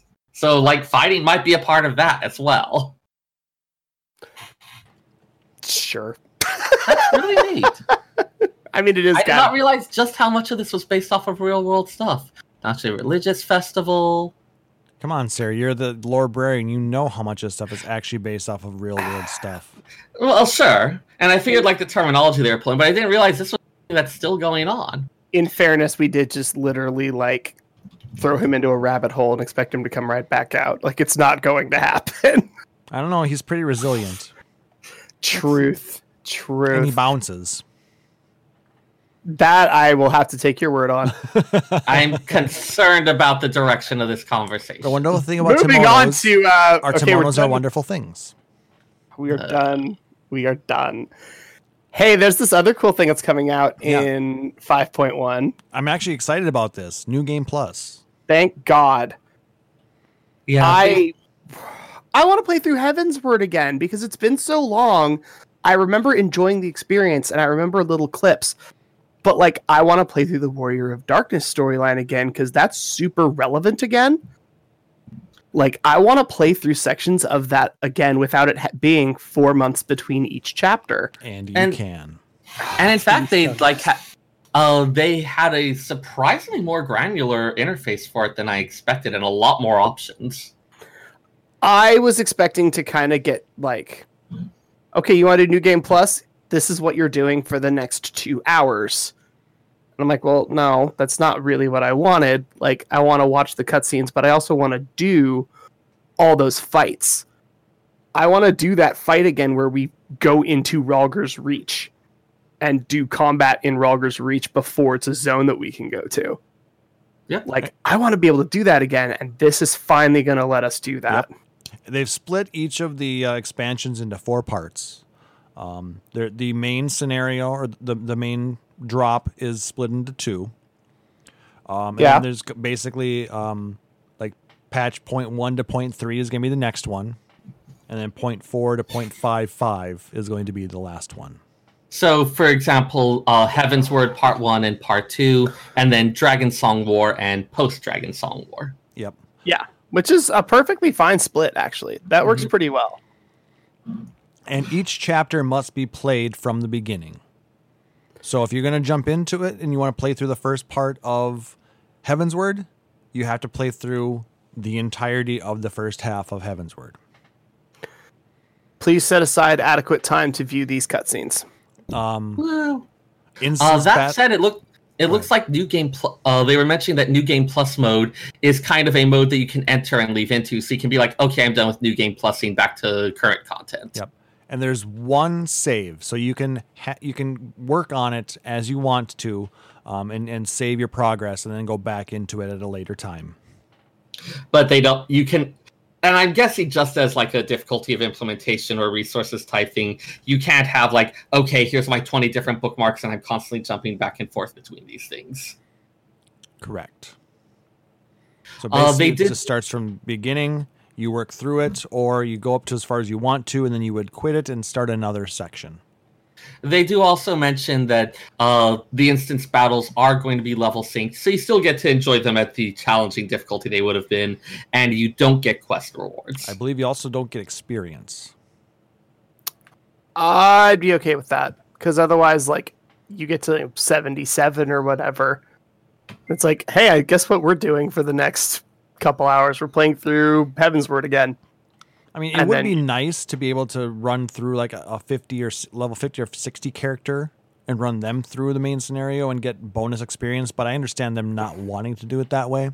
No, it's I mean, but th- then you have people who again are going to feel obligated to do it because it is the most efficient or whatever. Where it's like they're doing it in order to try to get uh, the XP rather than because they actually want to revisit the storyline. Yeah, but I mean, my And in only that cons- case, I don't know that there's a particular reason to encourage them to do it. yeah, I mean, my only concern with that then is there's gonna is basically the people who are gonna run it then is gonna be limited.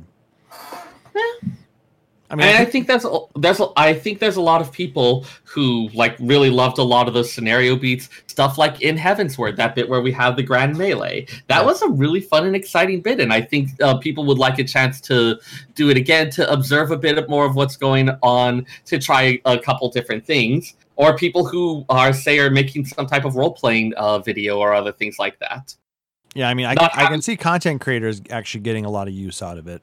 Yeah not needing to make an entire new character and run them through again just to be able to get this bit. Um, so and so what they've said is Heavensward, Stormblood, and Shadowbringers will be available, and but because they are working on uh, streamlining ARR, that is not yet available. They'll put that into New Game Plus once they have fixed that. Um, so it'll be an opportunity for us then, who maybe don't want to create a new character in 2.x and run them through that way. Um, it'll allow us an opportunity to run through it with our existing character and see what changes were made. Mhm. that'll be nice because I do want to see it. Like I want to see what's going on, but I don't really want to start at zero. Yeah. That just I've done it and it's awful. Yeah. I Yeah. do you guys remember beta? Yeah. When we had to make a new character every Friday Yeah. for like two months. That was horrid. I don't ever want to do that again. I got in on the beta later, I guess. There was a bit of that kind of thing.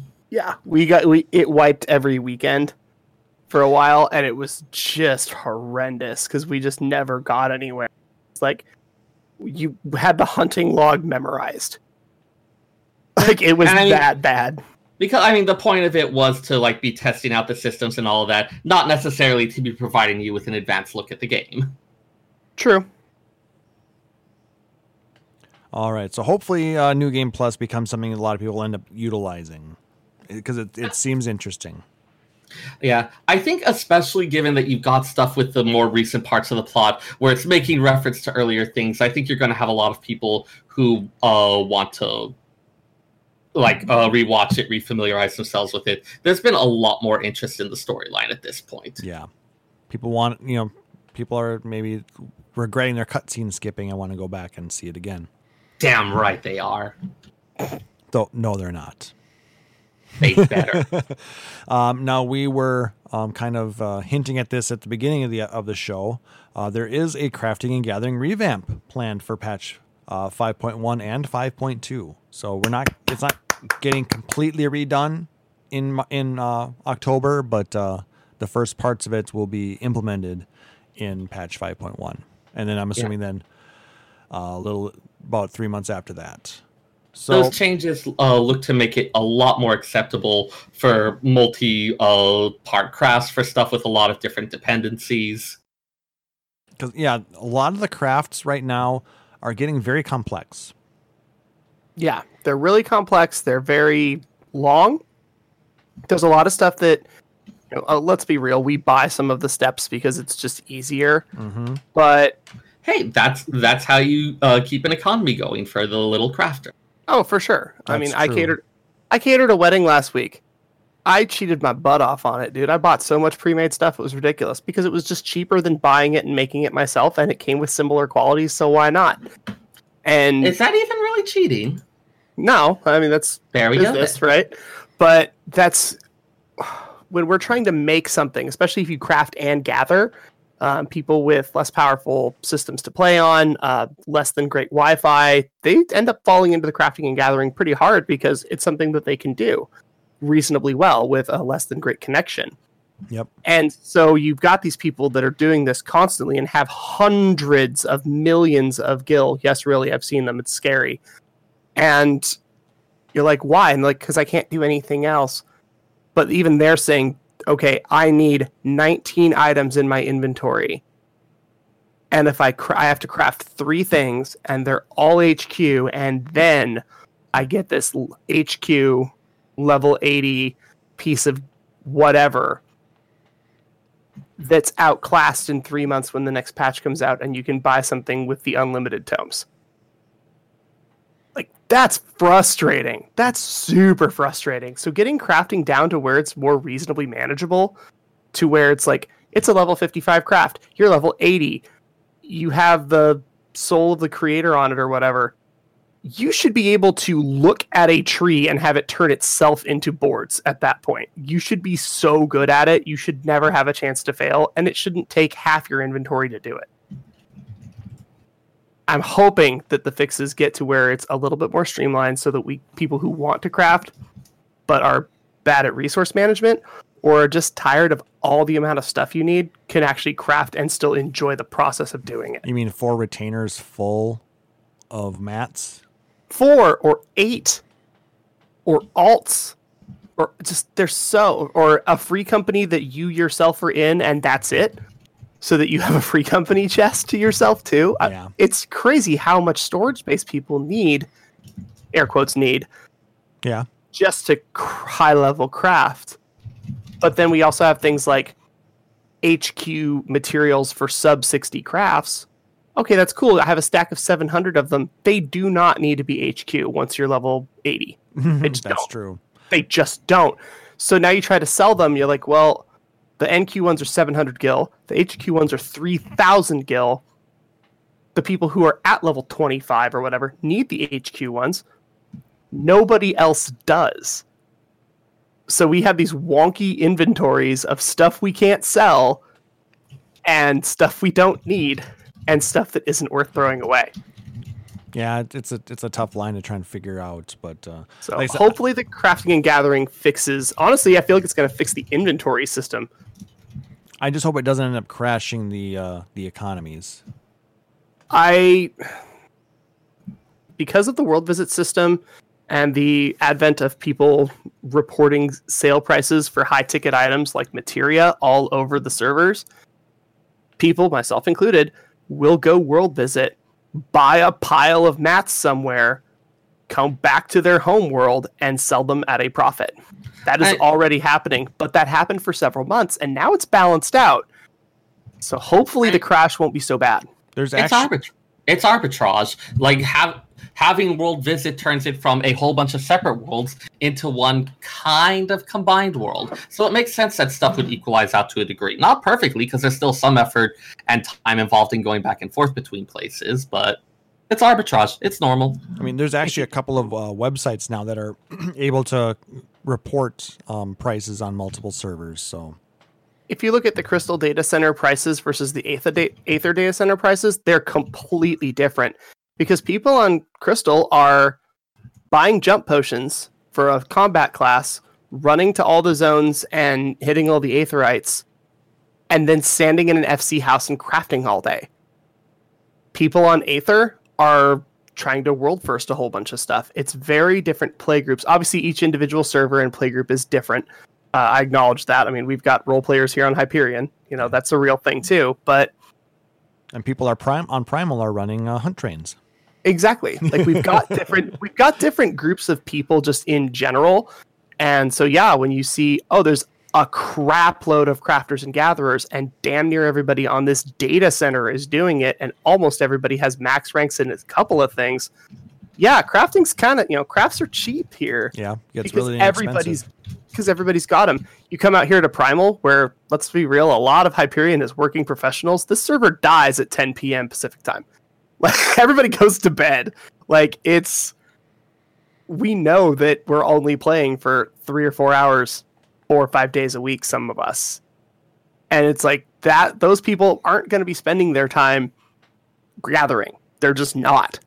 And so, gatherable items yeah, you can charge a million gil for one unit of something because I'm not going to spend 10 hours leveling up my crafting and getting gear to go do it.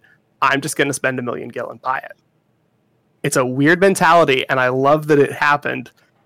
But if we end up with a system of the new revamp crafting and gathering, and if it changes how people buy and how people gather and how people make stuff, we are going to see values on the market board change dramatically for the first little bit. And then, as Sarah mentioned, it will level out in time, but the first bit is going to be shocking, big time. Yeah. So let's go over some of these changes that are coming. Uh, in, cra- in crafting, so the actions will be adjusted. We don't know how yet, but there's going to be an adjustment because there's a lot of actions. A lot of actions. I mean, they've Yeah. already They- streamlined it a bit by getting rid of the elemental ones. Yeah, different brands and they, and such. uh, given how necessary Byregot's blessing was to things, just putting it in and taking, stripping out a couple of those that I know a few people said they used Byregot's brow or other things like that, but they were in a very tiny minority. Yeah, most Yeah. people use blessing. So my roommate and I both craft. Uh, we actually had this conversation a couple of weeks ago, where he was trying to show me how to do upper level crafting, and I was trying to show him how to do collectibles. And we're talking twenty plus step crafting from zero from NQ materials at max level crafters with top tier gear. We were going for basically the same thing, 100% HQ versus maximum collectability. We used completely different skills. Yeah. I don't think we even shared a single skill the entire tree that yeah, we there's used. a couple of different uh, legit. Not even out basics like tricks of the trade? I don't need it. Huh. what? Yeah. Interesting. It's You and I use very different methods, apparently. Yeah, Yeah, so we're is where we're- demonstrating. and this is where we're at, where it's like, how many skills do we have? Too freaking many. Because if people can, if you and me can both sit down with the exact same seven items and the exact same eight crystals, exact same skills available with the exact same gear on the exact same class, hit different buttons and three minutes from now pop out the same item, that's dumb. like we I should mean, I- probably like that's weird. There's part of me that feels like, hey, that makes it interesting, but yeah. Do we do we need that kind of uh, um, intricacy within a, a video game crafting system? God, I hope not. I mean, is it neat that we have it? Hell yeah! I think it's really cool that that Final Fantasy XIV has one of the most uh, profound and uh, interesting crafting systems in video games. But it doesn't need to be so complex that you have to have your own um, factory, so to speak, to get everything going. It doesn't need to be so complex that three Yeah. people can sit down and use different skills and craft the same thing. Then again, That's but bizarre. It, it does need to be better than what we had in 11. I mean, I play Atelier games for fun, so like crafting is a thing. But my god, Oh, eleven. I need so to ask hard. you about this later. Eleven was hard. Like eleven was just straight up difficult. Like, I need to know about these games with the complex crafting. We'll talk later. They are fun. Okay, so moving on. There's going to be a new recipe tree display, which is basically going to show you the steps of the on, on the on the way versus having to like search through numerous different crafting recipes. Um, so you're going to be able to see step by step how to get to your end craft, which would be nice. Yeah, it's always been a little frustrating when you have one of those complex ones where it's like, oh, you need this thing, this thing, and this thing. Okay, how much ore do I need to get that? And I've used a lot of crafting calculators. I think other Mhm. people have as well to just be like, tell me how much ore I need. Tell me how many logs I need. I'll put it all together after, but give me the starter. Yeah, Yes. give me the give me the okay. I need eighteen of this and thirteen of this and twelve of this and five of this and ninety nine of this. Cool. And then you sit there and switch between four classes to get a stick, a very Yeah. sharp stick with Yeah. some metal on it. Like neat. But my God, this did not need to take four things. That tree. What I would love is if you could select out of that tree and say, I want this, and you switch to woodworker and you make the thing. And then you say, I want this, and you switch to blacksmith and you make the thing. I mean, that's a thing that's been brought up. I mean, the the fact that we have eleven different classes for crafting and gathering, um, when realistically a lot of it can be brought down to five. Five. So it's it's interesting because uh, a lot of this. What I had the words in my head. Uh, 1.0 crafts had a lot of this, like to a degree that was even more so. It's like, okay, you take this ore and you turn it into an ingot. Now you take that and turn it into a buckle, and you need to turn this into like a strap. And so you would be making a lot of the individual pieces. Yeah, there When were they a lot released more a- components. when they released A Realm Reborn, they went ahead and streamlined a lot of it. And you'll notice a lot of the early recipes are very, very simple. yeah. But And the it- complexity has the complexity creep came back though. I mean, I think And I think part of that was the just worst the- ones, just for how many different ingredients you have to go collect.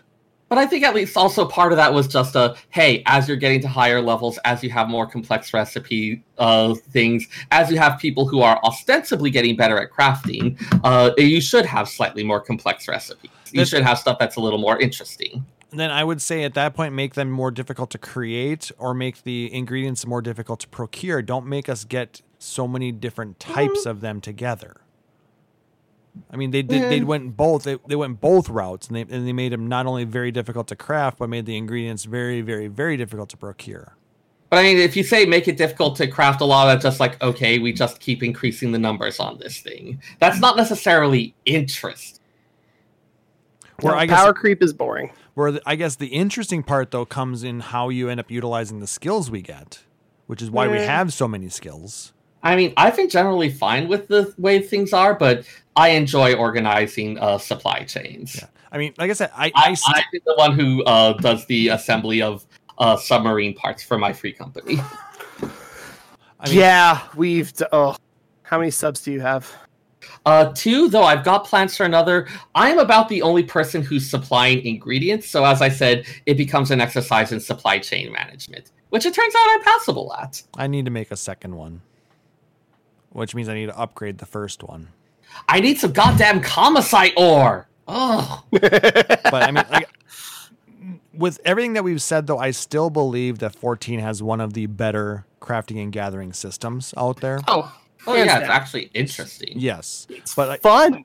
it would be nice to see. Yeah, I mean, say. we have had our uh, our warrior, our, our classes of you know magic and war and all of that. They've had their simplifications. It is time to have crafters and gatherers get their simplification as well. Yeah, Um, for sure. So then they're gonna. So basically, we're uh, looking at um, beyond that. We're gonna have. Um, there's gonna be a, a kind of a quality of life thing for the Japanese players, where um, kanji symbol used for collectibles will be changed so it's easier to read. Um, certain items will always be gathered as collectibles, or, or maybe this may mean crafted as collectibles. Uh, I think it's gathered. Yeah, because th- that it's funny because they put that one in the crafting one. when There's actually a gathering one. So No, eh. Um, Weird. yeah. I mean, it's, I think that's just a general collectibles thing because there are some items that have no use aside from being collectibles. very true. So if you don't hit that little gold box at the at some point, You you end up collect with a complete. You end up with a completely worthless item, and if Yeah. those materials were thirty thousand gil a pop, you're just and you don't notice it for three or four crafts. Yeah, I've Yeah, done ma- that. ma- maybe Sucks. it makes it so that you actually cannot craft it until you have your collectibles turned on. That'd be cool. Because I know there are certain items that you have to craft a collectible version, but it also has a version that is usable in the real game. So, um, yeah, I mean, like that, plenty of food or armor or other Food. things like that. Rowenas will happily take them. Yep. Uh, adjustments to quick synth success rates would be nice, and and the the one we had talked about in the in past shows, the adjustments to desynth. Yeah, I I feel bad for the people that just spent 11 million gil getting their desynth up, but I guess that sucks. I don't know what to tell you. Take advantage of your exclusive desynth skills while you can. Yep. Same with crafters. Crafters right now, if you look at the market board, the stuff that's up there and the prices it's at is weird because people are clearing out their inventories because they have absolutely no idea what the end of October is going to look like. Yep. Uh, gathering system updates. So again, actions will be adjusted. Um, actions used to locate unspoiled nodes will be automated. Thank God. So I actually currently have mine set to macros. So every time I switch to one of my gatherers, I have macros that turn on those Yeah. skills. And I mean, they already have things like auto prospect or auto fathom, so there's no reason they can't do it for the other. Yep, which will be nice. So that means I can adjust those and um, it'll be ready to go. Um, items at unspoiled nodes will not appear as unknown or be out of reach. That means we can actually get them. Yes, or n- I'm not. I don't have to waste however many hours between uh, spawns. You know, in order to you know the first one when I go to a brand new one that I've never been to before, I have to basically waste that first one and not get the, the proper collectible or It's such a little thing, but it's so annoying. it is. It is. 'Cause you're like, oh, cool, I got it. Now what? Yeah, now I have to wait an hour for it to come back so I can get it and actually use it as a collectible turn in. Yep. Especially because with collectibles, you lose a gathering attempt and you've effectively fucked up your rotation. Yeah, it's a pain in the ass. Yep. Um, stealth actions replaced by sneak and can be used while mounted and not affect movement speed. Thank God. Yeah, because oh god, was it super annoying to just like crawl everywhere. Yeah. And, or, or mount real quick and fly as fast as you can and hope you don't get hit by something that might be nearby. Please don't murder me. Yeah, I mean, and you got what, 5,000 HP? Actually, I think you're it's almost 8,000 HP now on uh, high level. They actually Gathering. put vitality gear on the gathering stuff for that reason. Yep. I was wondering about that, and now now it's like, oh, that's why. Uh, quick gathering will be added. So if you just want to gather massive amounts of things, you'll probably just click on quick gather and it will just get. I imagine it just like does all of your hits on that uh, particular. Oh, hey, there's nothing at this tree, but there's ice crystals. Wham! Cool, I have five. Move on. I'm in. That'd be great. That'd be super helpful. Uh, again, the Japanese kanji adjusted. Uh, adjustments to gathering rates and item yields. Hooray. Maybe some of those more difficult to get things are going to be uh, maybe a little bit more easy to get. That'd be cool. And I imagine some of it's also just like easing supply of other stuff. Thinking again about things like uh, creating airship and submersible parts. The amount of times where it's like, okay, I need to gather like 500, like 50 things of uh, Mythril ore. Or Or I'll use the 500 dark steel. And and figure out a way to get 4,000 coke. Wait, I can't Yeah. get those on Yeah. gathering. where it's like at this point like it it's another one of those things where you have to make the early stuff easier or else you pretty much pull up the ladder uh, behind you and no one wants to bother Yep. And then last one they mentioned elemental shard yields will be adjusted. That'll be nice. Now, up or down? That's the question. Probably up. I know that, but the thing is, Getting- shards have been used by uh, botters and uh, um, gill sellers as quick cash. Sure. And one of the reasons they use as quick cash is because, hey, everyone needs shards, but it becomes annoying to get them. If you make it easy to get them, That's true. their value that's goes true. down. That is true. Uh, supply demand, yay! Though I do have thousands of shards still, so Yeah, I mean, I did a couple rounds of growing and sending out my retainers when I literally ran out of ice shards while making more cobalt for the submersible. So I know with dedicated stuff and quite frankly multiple people who would let me use their gardens, it's possible to generate a bit. But that's a big if in some of those cases. true.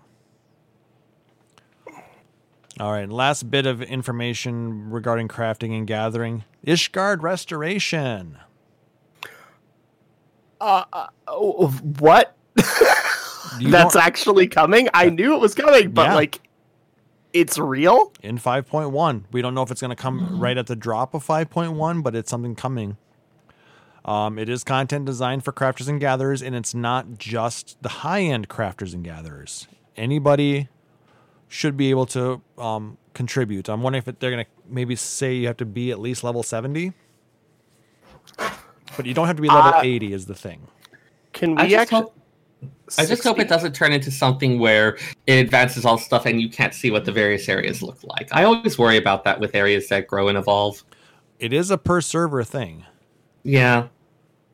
I want it to be level 60 because that's the air quotes max level for Heavensward areas. So you're going to be new players, which we're hopefully going to have a few, TGS and PAX. You know, they're going to get to Ishgard. I would love for them to be able to get involved with this rebuilding. And then all of us level 80 old guys are coming down and be like, oh, yeah, no, this is a new thing that's right now that you're still part of, that you're a valuable part of. We'll have to see. That would be cool. There'll be more info coming on it in, in the near future, but for what we know right now, players must work together to build a new area called the Firmament. Please look forward to it. Um, you'll contribute through a number of tasks, including item deliveries. Oh, I'm having flashbacks to Hamlet defense. And then the progress of restoration will differ between worlds. So, like I said, if you have a, a, a, a world that is working really hard to, to progress it fast, you know, they could get to the next bit or, or finish the, the a current bit before another one. I still have a feeling that they're going to cap it at certain points. So you can't just say all, you know, get all your highest level crafters and gatherers together and knock it out in a week. Ah, that'd be amazing. I would love to see. I would love to see the timeline of who gets it done first. Yeah, I'm betting that it's gonna how it's going to work. I mean, this is just my guesstimate. They're probably going to split it up in four or five different uh, um, sections. So you know you'll have, and they'll probably space them out a couple weeks apart, maybe a month apart. And you'll just have to turn in all these different things.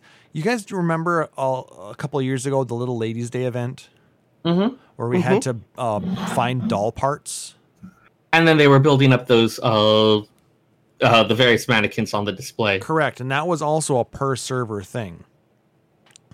Was it? Yes, Yep. each server had their own progress, though we couldn't go to other servers and see how they were doing. We were kind of learning about it through the subreddits. You know, people post pictures as, "Oh, hey, Siren is this far on the Little Ladies Day event. Hyperion is here. Excalibur's here." You know that kind of thing. So I'm wondering if it'd be something similar to that, but you can only get to a certain cap until they release the next part.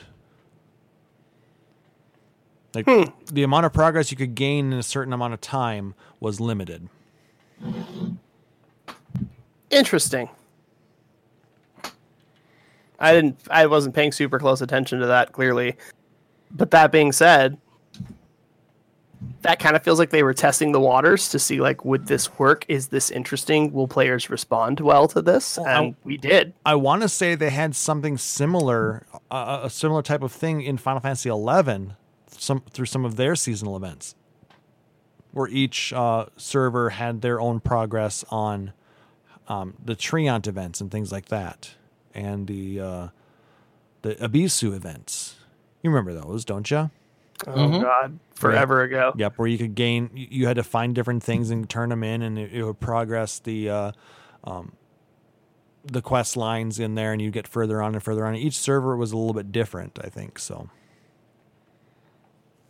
so yeah, it's something that they've been messing with for a while, but it'd just be nice to see it on a larger scale now. We'll actually be able to go back and forth between worlds and uh, see their progress. Now, here's the big question that I have: Will we be able to help other worlds? Hmm. I'm kind of doubtful. I, given the other restrictions they have on world visit stuff, I would just imagine they make it so you can't turn in items when you're on uh, visiting. I think it would be nice to be able to do that though. Let's say there's a world that's struggling and you know we're done. Where we could go there and say, "Hey, we're here to help you guys build up Ishgard." Uh, I mean, I imagine if there was like one that was really struggling, they'd just start a word thing. They'd just start like giving it various benefits or other things to help it. Adjusting the difficulty. Yeah. They will nerf crafting on one world, on one on just one world. on just Ultros. I mean, Oh God. oh, poor Ultros. but Poor Ultros. I mean, i i- it's an interesting uh, concept. I like to see how it it pans out. Um, like I said, I really would like to see the ability to for worlds to help each other and see how it goes. I mean, I'm I definitely won't be helping another world until ours is done, but For sure. I still think it'd be a, a, a really nice thing to be able to do. Maybe that's something they can unlock once your world has been com- has completed. Then you'll be able to help others. That'd be cool. So we'll have to see what happens.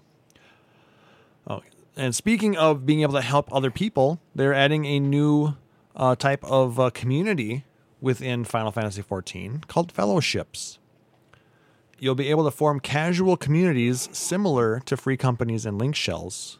Um, they're basically loose lit, loosely knit. How's that? I can speak today. Uh, groups of players who share similar interests, and they can accommodate up to 1,000 players. I see this as being useful for something like, say, a Stage Reborn announcing their shows. It's not a link shell per se, though. You're not going to be able to chat. Like, it's not going to be a chat channel. Right.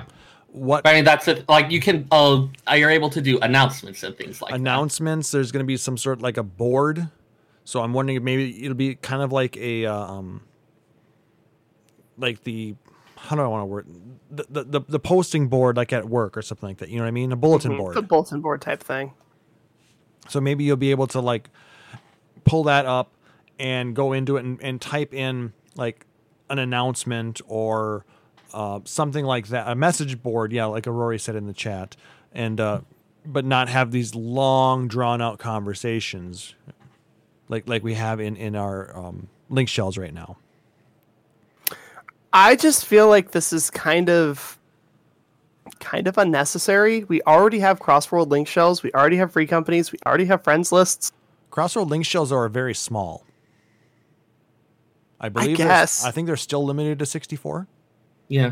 Like I said, I see this more useful for something like a stage reborn, where you can have like, hey, there's a whole bunch of people who are following it, who they can set, uh, push out announcements to, without necessarily having to be a discussion type thing. It like also- for institutions like that. it could also be very helpful for content creators on a data center. Like we could work That- with Gather yeah. Together and we- uh, or other um, podcasts, YouTubers, um, c- other you know types of content creators, and we could all work together and we can help our communities reach out to their communities and, and do some cross promotion and and and open up that way. Because I mean, a thousand people is a lot. We we could definitely get a bunch of people together, and and help each other's groups grow. So I mean, I, it could be very helpful for something along those lines. I'd see it being maybe a really cool thing. Maybe work in conjunction with the uh, the hunt discords that we that have. I can actually see be, being really helpful. Um, Hunt starts at X. Yep. Though I see a lot of this actually being, you know, done in with things that are outside the game, like Discord, like Enjin websites, like uh, Line. You know, a, a number of other different uh, um, calendaring and uh, message board apps that are out there that people use for their groups. but it's nice to have those options without necessarily having to uh, i mean this is something that I, a lot of people are always surprised to hear but like digital divide still being a thing people not necessarily having a computer to go Yeah. on this not having uh, anything aside from say their phone for browsing sites and it's like hey requiring these other apps or sites or something like that for a lot of them uh, like more casual or like less plugged in people this is something that's hard and a lot of especially lower income folks don't necessarily have that access Yeah, it'll be a really so nice. having it, it having something in game as an accessible thing for that is uh, really nice for a large uh, population. Absolutely, like I said, and the, yeah, the, the- you know, for the people who are playing on uh, PS4, it would be very helpful for them. Like I said, I, I mean, I guess I am a PC player. I have three monitors right now, right now, full of just windows and windows of content. I've got Discord, I've got our show notes, I have my OBS stuff. I got so much information overload in front of me. You know, I, the ability to maybe simplify it within game could be nice or it would be a way to kind of maybe link in between the the the, the different uh, areas. I could give people a link to the Discord, to our website, to um, a really cool uh, video I found. You know, helping to learn a crafting rotation. Yeah. The other thing, of course, is if Or it's something where uh, pe- if it's something where people start becoming like dependent on and based around this ad hoc thing with like, hey, use Discord or use Engineware. What happens if any of those services ever goes away? That's true. Yeah, remember when we logged into 11 again about a year and a half ago and all the link pearls were broken and we could never find anybody again? Yeah, that was me when uh, Yeah, when that my was me too. When my server got migrated into uh, another one, all my link pearls were gone. I was like, okay, this is no more fun. Yeah, Goodbye. like I'm not starting like I'm not starting from scratch on a game that came out in 2001. Yep. I'm just not. That's that's horrible. I loved 11, but my god, is it over? But yeah, a single player can make or join up to 10 fellowships with no world restrictions so long as they're within the same data center. So, like I said, it's got to be within Primal, Crystal, or Aether for now. There have been talks about them wanting to open it up to where they can be open the data centers up to. Um, that I. Ugh, I mean, the that's dr- gonna cool, but boy, that's gonna be a bitch to program. yeah, they, I mean, the, they the dream, it. the dream for any MMO is to not have to have multiple servers. To just have like, oh hey, here's all the things. Uh, everyone's in one single world. Having multiple servers is a way you work around uh, other limitations. Yeah, because I mean, to have a com- a c- a computer or a cluster, you know, large enough to handle the number of people who play this game, it's impossible. But if you shard it off and, and, and make different instances, Right, but I mean, like the the long term goal is to try to make it so the shards effectively get reunited, uh, rejoining, if you will. oh god, I swear to God, if they make the hardware we have Emet consolidation Selch part of now. the lore, I would But I be mean- so impressed. Ladies and So- gentlemen, the librarian Emet-Selch. Oh shit! Hmm. No, no.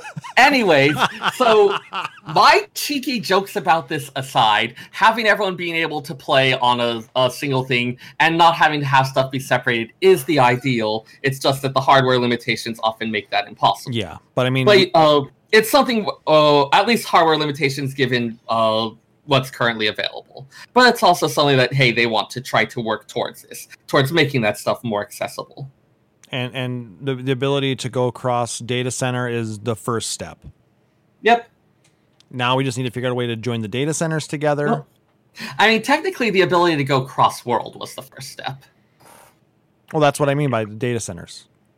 Well, yeah. Oh, okay. I see what you mean. Primal, Uh, Aether, intra- Crystal. Intra Yeah. intra data center, not inter data yeah, then the, this next step is going to be going cross data center. Sorry. Anyway, you know, uh, I I it took me a moment to understand the phrasing. No worries. okay. if we Um, could bring people from other data centers into instances, you know, that would be great. Like even if the instance was a house per se, that would still be really really nice. Getting it into overworld, that's gonna be that's gonna be hard. Well, it's going to be the, the ability to transfer the, your character data from your home server to one of the others in a different physical data center is going to be where the difficulty is going to lie, especially when you're talking about a data center that is thousands of miles away. yeah, like okay, I need to move. Yeah, it's just data, and yes, it's moving from system to system at you know twelve times the speed of light or whatever the hell it is. Like, cool, but that's still gonna be a challenge to move from where the servers in the U.S., California, Yep.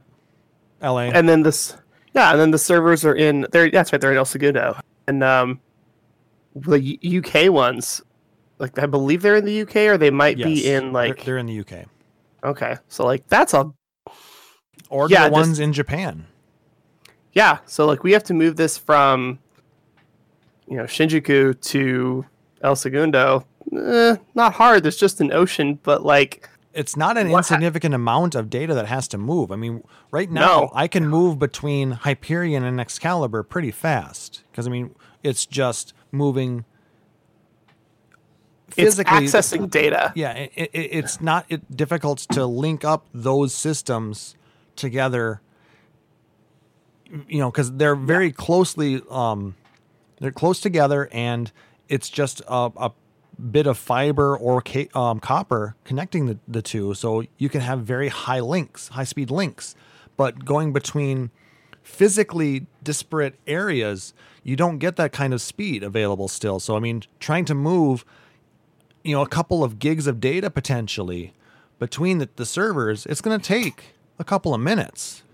Exactly. Like we don't have our characters are not we have zero and then we gain ones. It's we have all the zeros and then we gain an extremely small fraction of the ones.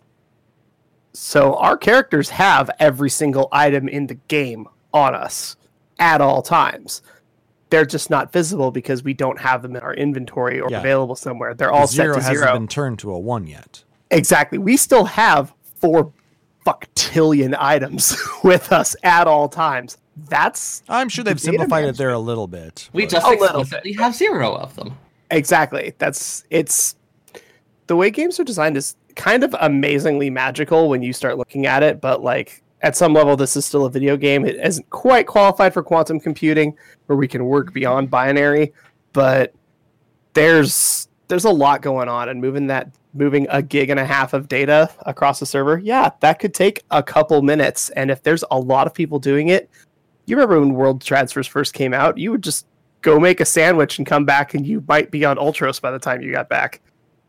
It would take a couple minutes. Yeah, or I mean, when you actually physically wanted to move your character, you know, before world visits became a thing. I mean, it, oh and we would just buy the transfers? Yeah, I mean, and they, they said that could take a couple hours. Yeah, and they usually didn't, but like you know, some people were like, "Oh, I couldn't log in for two hours," and then I logged in, and I half my stuff was gone, but it was all at the Calamity Salvager, and it's like, oh god, like we're not perfect. Like we haven't gotten this nailed down yet. Weird shit can still happen. But yeah, so that that's um, anyway. How do we get on that tangent? I have no idea. Let's talk about performance updates and Gold Saucer. Oh, you want to skip? You want to skip the rest of the uh, fellowship bit? It is currently eight thirty. Okay. Well, you, Just saying. Yeah, I don't know that there's that much interesting to say about it at this point. Okay. Well, I mean, it, it's in, it could be cool. We'll have to see what how their implementation works. Lots of things could be, but I don't know we're in a position to say much. All right. point. So Gold Saucer, we're getting a new Yojimbo gate. Did you see the image for it? I did not. I'm sorry. It's Yojimbo surrounded by giant bamboo, and he has his sword out, in the bamboo doing the whole like Let me take a look here. The like the ninja thing where like all you Oh. see them do is draw and sheathe the sword, and then the bamboo falls in half. It's that. Oh, so it, Beautiful. it's great. so it's Yojimbo's version of Funga Yeah, basically. Maybe. because it, it is held in the same area as Funga Mm-hmm. on the uh, round in the event square, the big round stage in the middle. Yep, yep. All right. Um, and there will be a uh, New uh, updates to Doman Mahjong in high res. Ooh baby, ooh baby. Yay. Honestly, looking at the picture of the Yojimbo one, I suspect it's like you know all the various things like uh in the Return to Ivalice series where like they slice the tower and then the tower falls and you don't want to be in the wrong spot. Yes. Actually, that does look look- like that, doesn't it? Yeah. So maybe it's like Funga in that you need to choose a spot, but now you're going to get crushed or not. Maybe. I'd be down for that. It does look kind of neat. Um, performance, we're getting ensembles. So we can actually sync up and actually like play music and people can hear what we're playing. versus have to multi-box and uh, use that to travel worlds and do amazing performances. Yeah. And like having being able to have the music synchronized, I think is going to be really nice because especially if you're trying to play with other people, making sure that what sounds synced up on your side sounds synced up to the listeners. which is really hard. Like, have you seen the, like the? uh Well, we did the Minfinius Madness or Minfilius Madness. The cheerleaders that somehow managed to get their dances synced up. That was a that was a amazing. Like timing, like using different emotes at different times to create like ripple effects across player characters. It was insanely cool. How the hell are we supposed to do that without a crazy amount of time? And now they're giving us that Yeah, for performances. for performance. Yep, and they'll work on doing other things, you know, to help synchronize for role-playing options in the future. So, mm-hmm. so I mean, because if this works well with performance, like I said, we can probably start doing stuff like that with the emotes and and, and things like that. That'd be great. I'd be down for that. Um, they're adding a new horn instrument. Um, performance assistance feature showing BPM, beat, a performance guide, a gamepad guide. I was meant to learn to play the piano. Well, see, I still want to actually get a, uh, a USB keyboard that I can use to program in um, keyboard, like actual keyboard stuff, into a piano keyboard style, so I can actually play it. Oh, that would be awesome because I know you can actually play. So, like, getting yourself an instrument would be fun. Yes, but trying to find one that's inexpensive enough to make it worthwhile. yeah, I mean, I, like I said, if I can make it work with Final Fantasy 14, I might actually get back into piano again. That'd be fun.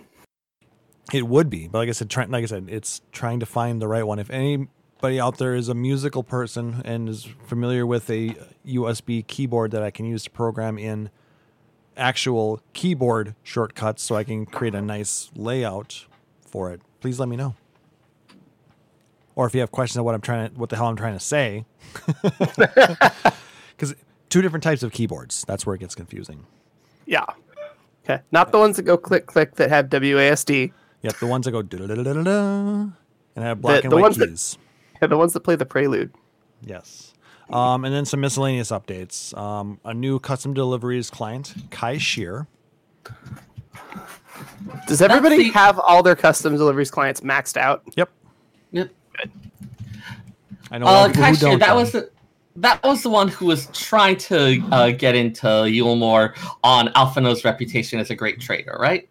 Yes, actually, I believe so. Hmm? I'm glad he's getting it together. Yay! Are we gonna get to dress him up then too? Mm. I hope so. I'm putting the pig head on him. Oh my god. no, no, no. He gets the frog head. Every day we move farther and farther from God's light. Uh, pets are gonna be displayed in the party again Why? because they get lost otherwise. I d- But they don't have. I mean, I guess it's so you can target them. Yeah, for yeah, the, that's probably why. the pet owner, not for everybody else. Ooh, okay, that's fine then. Uh, 'Cause they were nobody else never. needs to be able to interact with it. They were never in the party for everybody else. I don't think were they? I have no idea. I don't think never- so. I don't play casters. I don't know. Um, uh, weapon rewards added to completion of level 51 to 59, 61 to 69, and 7 to 79 dungeons. That'll be nice. so you'll be able to upgrade your weapons a little bit easier as you're leveling up. Sweet. The bicolor gemstone cap going to 1,000. Thank God. Mm. I wish it was 4,000 though. I would, uh, I mean, because it would uh, make uh, make it a little bit easier to spam uh, fate grinding to get uh, max rep in each zone. That'd be cool. But So I mean, I just grind and understand. get it done. Yeah, because I mean that's part of the reason why I haven't done a lot of it because I mean it's really easy to get to a thousand bi-colored gemstones or five hundred even. I mean, a thousand won't be that much more difficult, but it's still nice to be able to hold more. Um, new group pose uh, features to be added. Um, brightness setting and character display toggle for non-party members, so you can um, change that. And meals can now be eaten while sitting. Woo. So you don't have to RP that you're eating. You can actually sit at the table and eat one of the meals sitting in front of you in your house. And there you go. Or you can maybe you can also eat like uh raid food or something like that while you're sitting out on the bench. I mean, when you eat stuff, you usually like pull out the uh little thing like the wine skin or the mug or whatever, and uh, or the kebab, and you eat it. Yep. Or yeah, you you, you drink the, the bottle or you, you sip the cup or yeah, whatever. Yep. So yeah, some nice little things. So, yeah, we are at 2 hours. Yeah. Do we want to talk about lore or do you want to wait? Uh, let's, let's save it for next time. It's running long. I honestly barely slept last night, and I am kind of out of it. So I'd like to finish putting this together right, properly. So we may end up coming back to this zone to do the lore because it was going to be about the Tempest. So look forward to that, guys. Please look forward to it. All right. So if we're going to go ahead and call it then, then that'll do it for this episode. If you liked what you heard, please make sure to like, subscribe, or follow us out on Apple Podcasts, Google Podcasts, uh, Stitcher, or whatever your favorite uh, um, podcast listening service is. Um, and if possible, please leave a rating, a rating or review because it helps people find us out there and lets us know what you guys are thinking of of, uh, of our show. You know, we're trying to do the best thing we can here, and we'd like to know what you think. If you really dig this show, you can consider subscribing here at Twitch. It is still September, so you're, the first uh, level one, tier one subscription is half price, so two fifty, thanks to Twitch and Subway. Um, so you can subscribe here at twitch.tv slash Phoenix Down Radio, or you can go out to patreon.com slash Phoenix Down Radio and be a patron like our lovely friend Aurori Fenrir. Um, all the proceeds we get for these go towards growing the show, cover some of the hosting costs, and allow us to do the fun giveaways that we did last week and, and earlier today. Um, and get lets kind of give back to you guys. So, in a, as a way to say thank you for supporting us. Um, but any kind of support, whether it's emails, likes, tweets, or retweets, um, follows, subs, whatever, we really appreciate it because we love interacting with you guys and growing our community. If you want to check out uh, all the different news we post or our back episodes, you can go to our website, phoenixdownradio.com. Um, you can catch us out on Twitter at PHXDN Radio. And uh, if you want to join our Facebook group, you can go out to facebook.com slash groups slash Phoenix Down Radio and uh, stop by and say hi. So, how about some shout outs, guys? Who wants to start?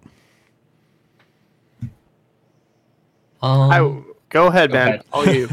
Damn it! Damn I, it! I, I barely have any this week. There was go. so much fishing, and I can't really remember much of anything else. Shout out to Scattered. Fish.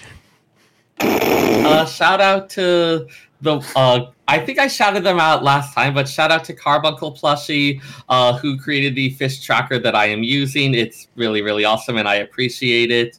Uh, shout out to the folks at Cat Became Hungry, where I also use your thing a bit to check some of the details. Uh, shout out to the many friends who have uh, been chatting with me and keeping me relatively sane while this entire uh, set of shenanigans has been going on. There's so many fish, guys. There's so many fish. Uh, and you can follow me on Twitter at FFXIVSEYRR, FF14SAIR. Uh, I mostly post random interesting stuff I found at the library or cool stuff that I cooked. Very nice. Taliz? Uh, I would like to shout out to uh, at Spirit Ruby on Twitter, who went to TGS this weekend and was posting pictures and descriptions of literally everything Final Fantasy 14 related that she was doing, and it was really really helpful and super nice uh, to be able to kind of go in spirit, uh, if not in person. So thank you, Ruby, for being awesome. Uh, shout out to Remix and Emmy, who we haven't seen in a while, but they're doing awesome from what I've been told. Uh, Well, Emmy has so been she- busy working with uh, Stage Reborn lately, hasn't she? that's true. And she is actually going to be part of their newest performance coming out next weekend, if I remember correctly. Yes, Scoot Mhm. will be a part of that. So, yay, Scoot Patoot is doing cool stuff. So adorable. And where can people find you? Uh, I can be found on Twitter at Taliz Marvelous, T A L I Z Marvelous. Uh, you are going to hear a lot of griping about whether or not I'm selling my car, where I'm moving to, and possibly layovers in random countries in about three weeks. Um, if you weren't here for the pre show and you weren't here two weeks ago, uh, I am potentially moving abroad for two months or longer. Um, so I'll still be around, but my posts are going to get weird. Just a heads up. Could be very fun.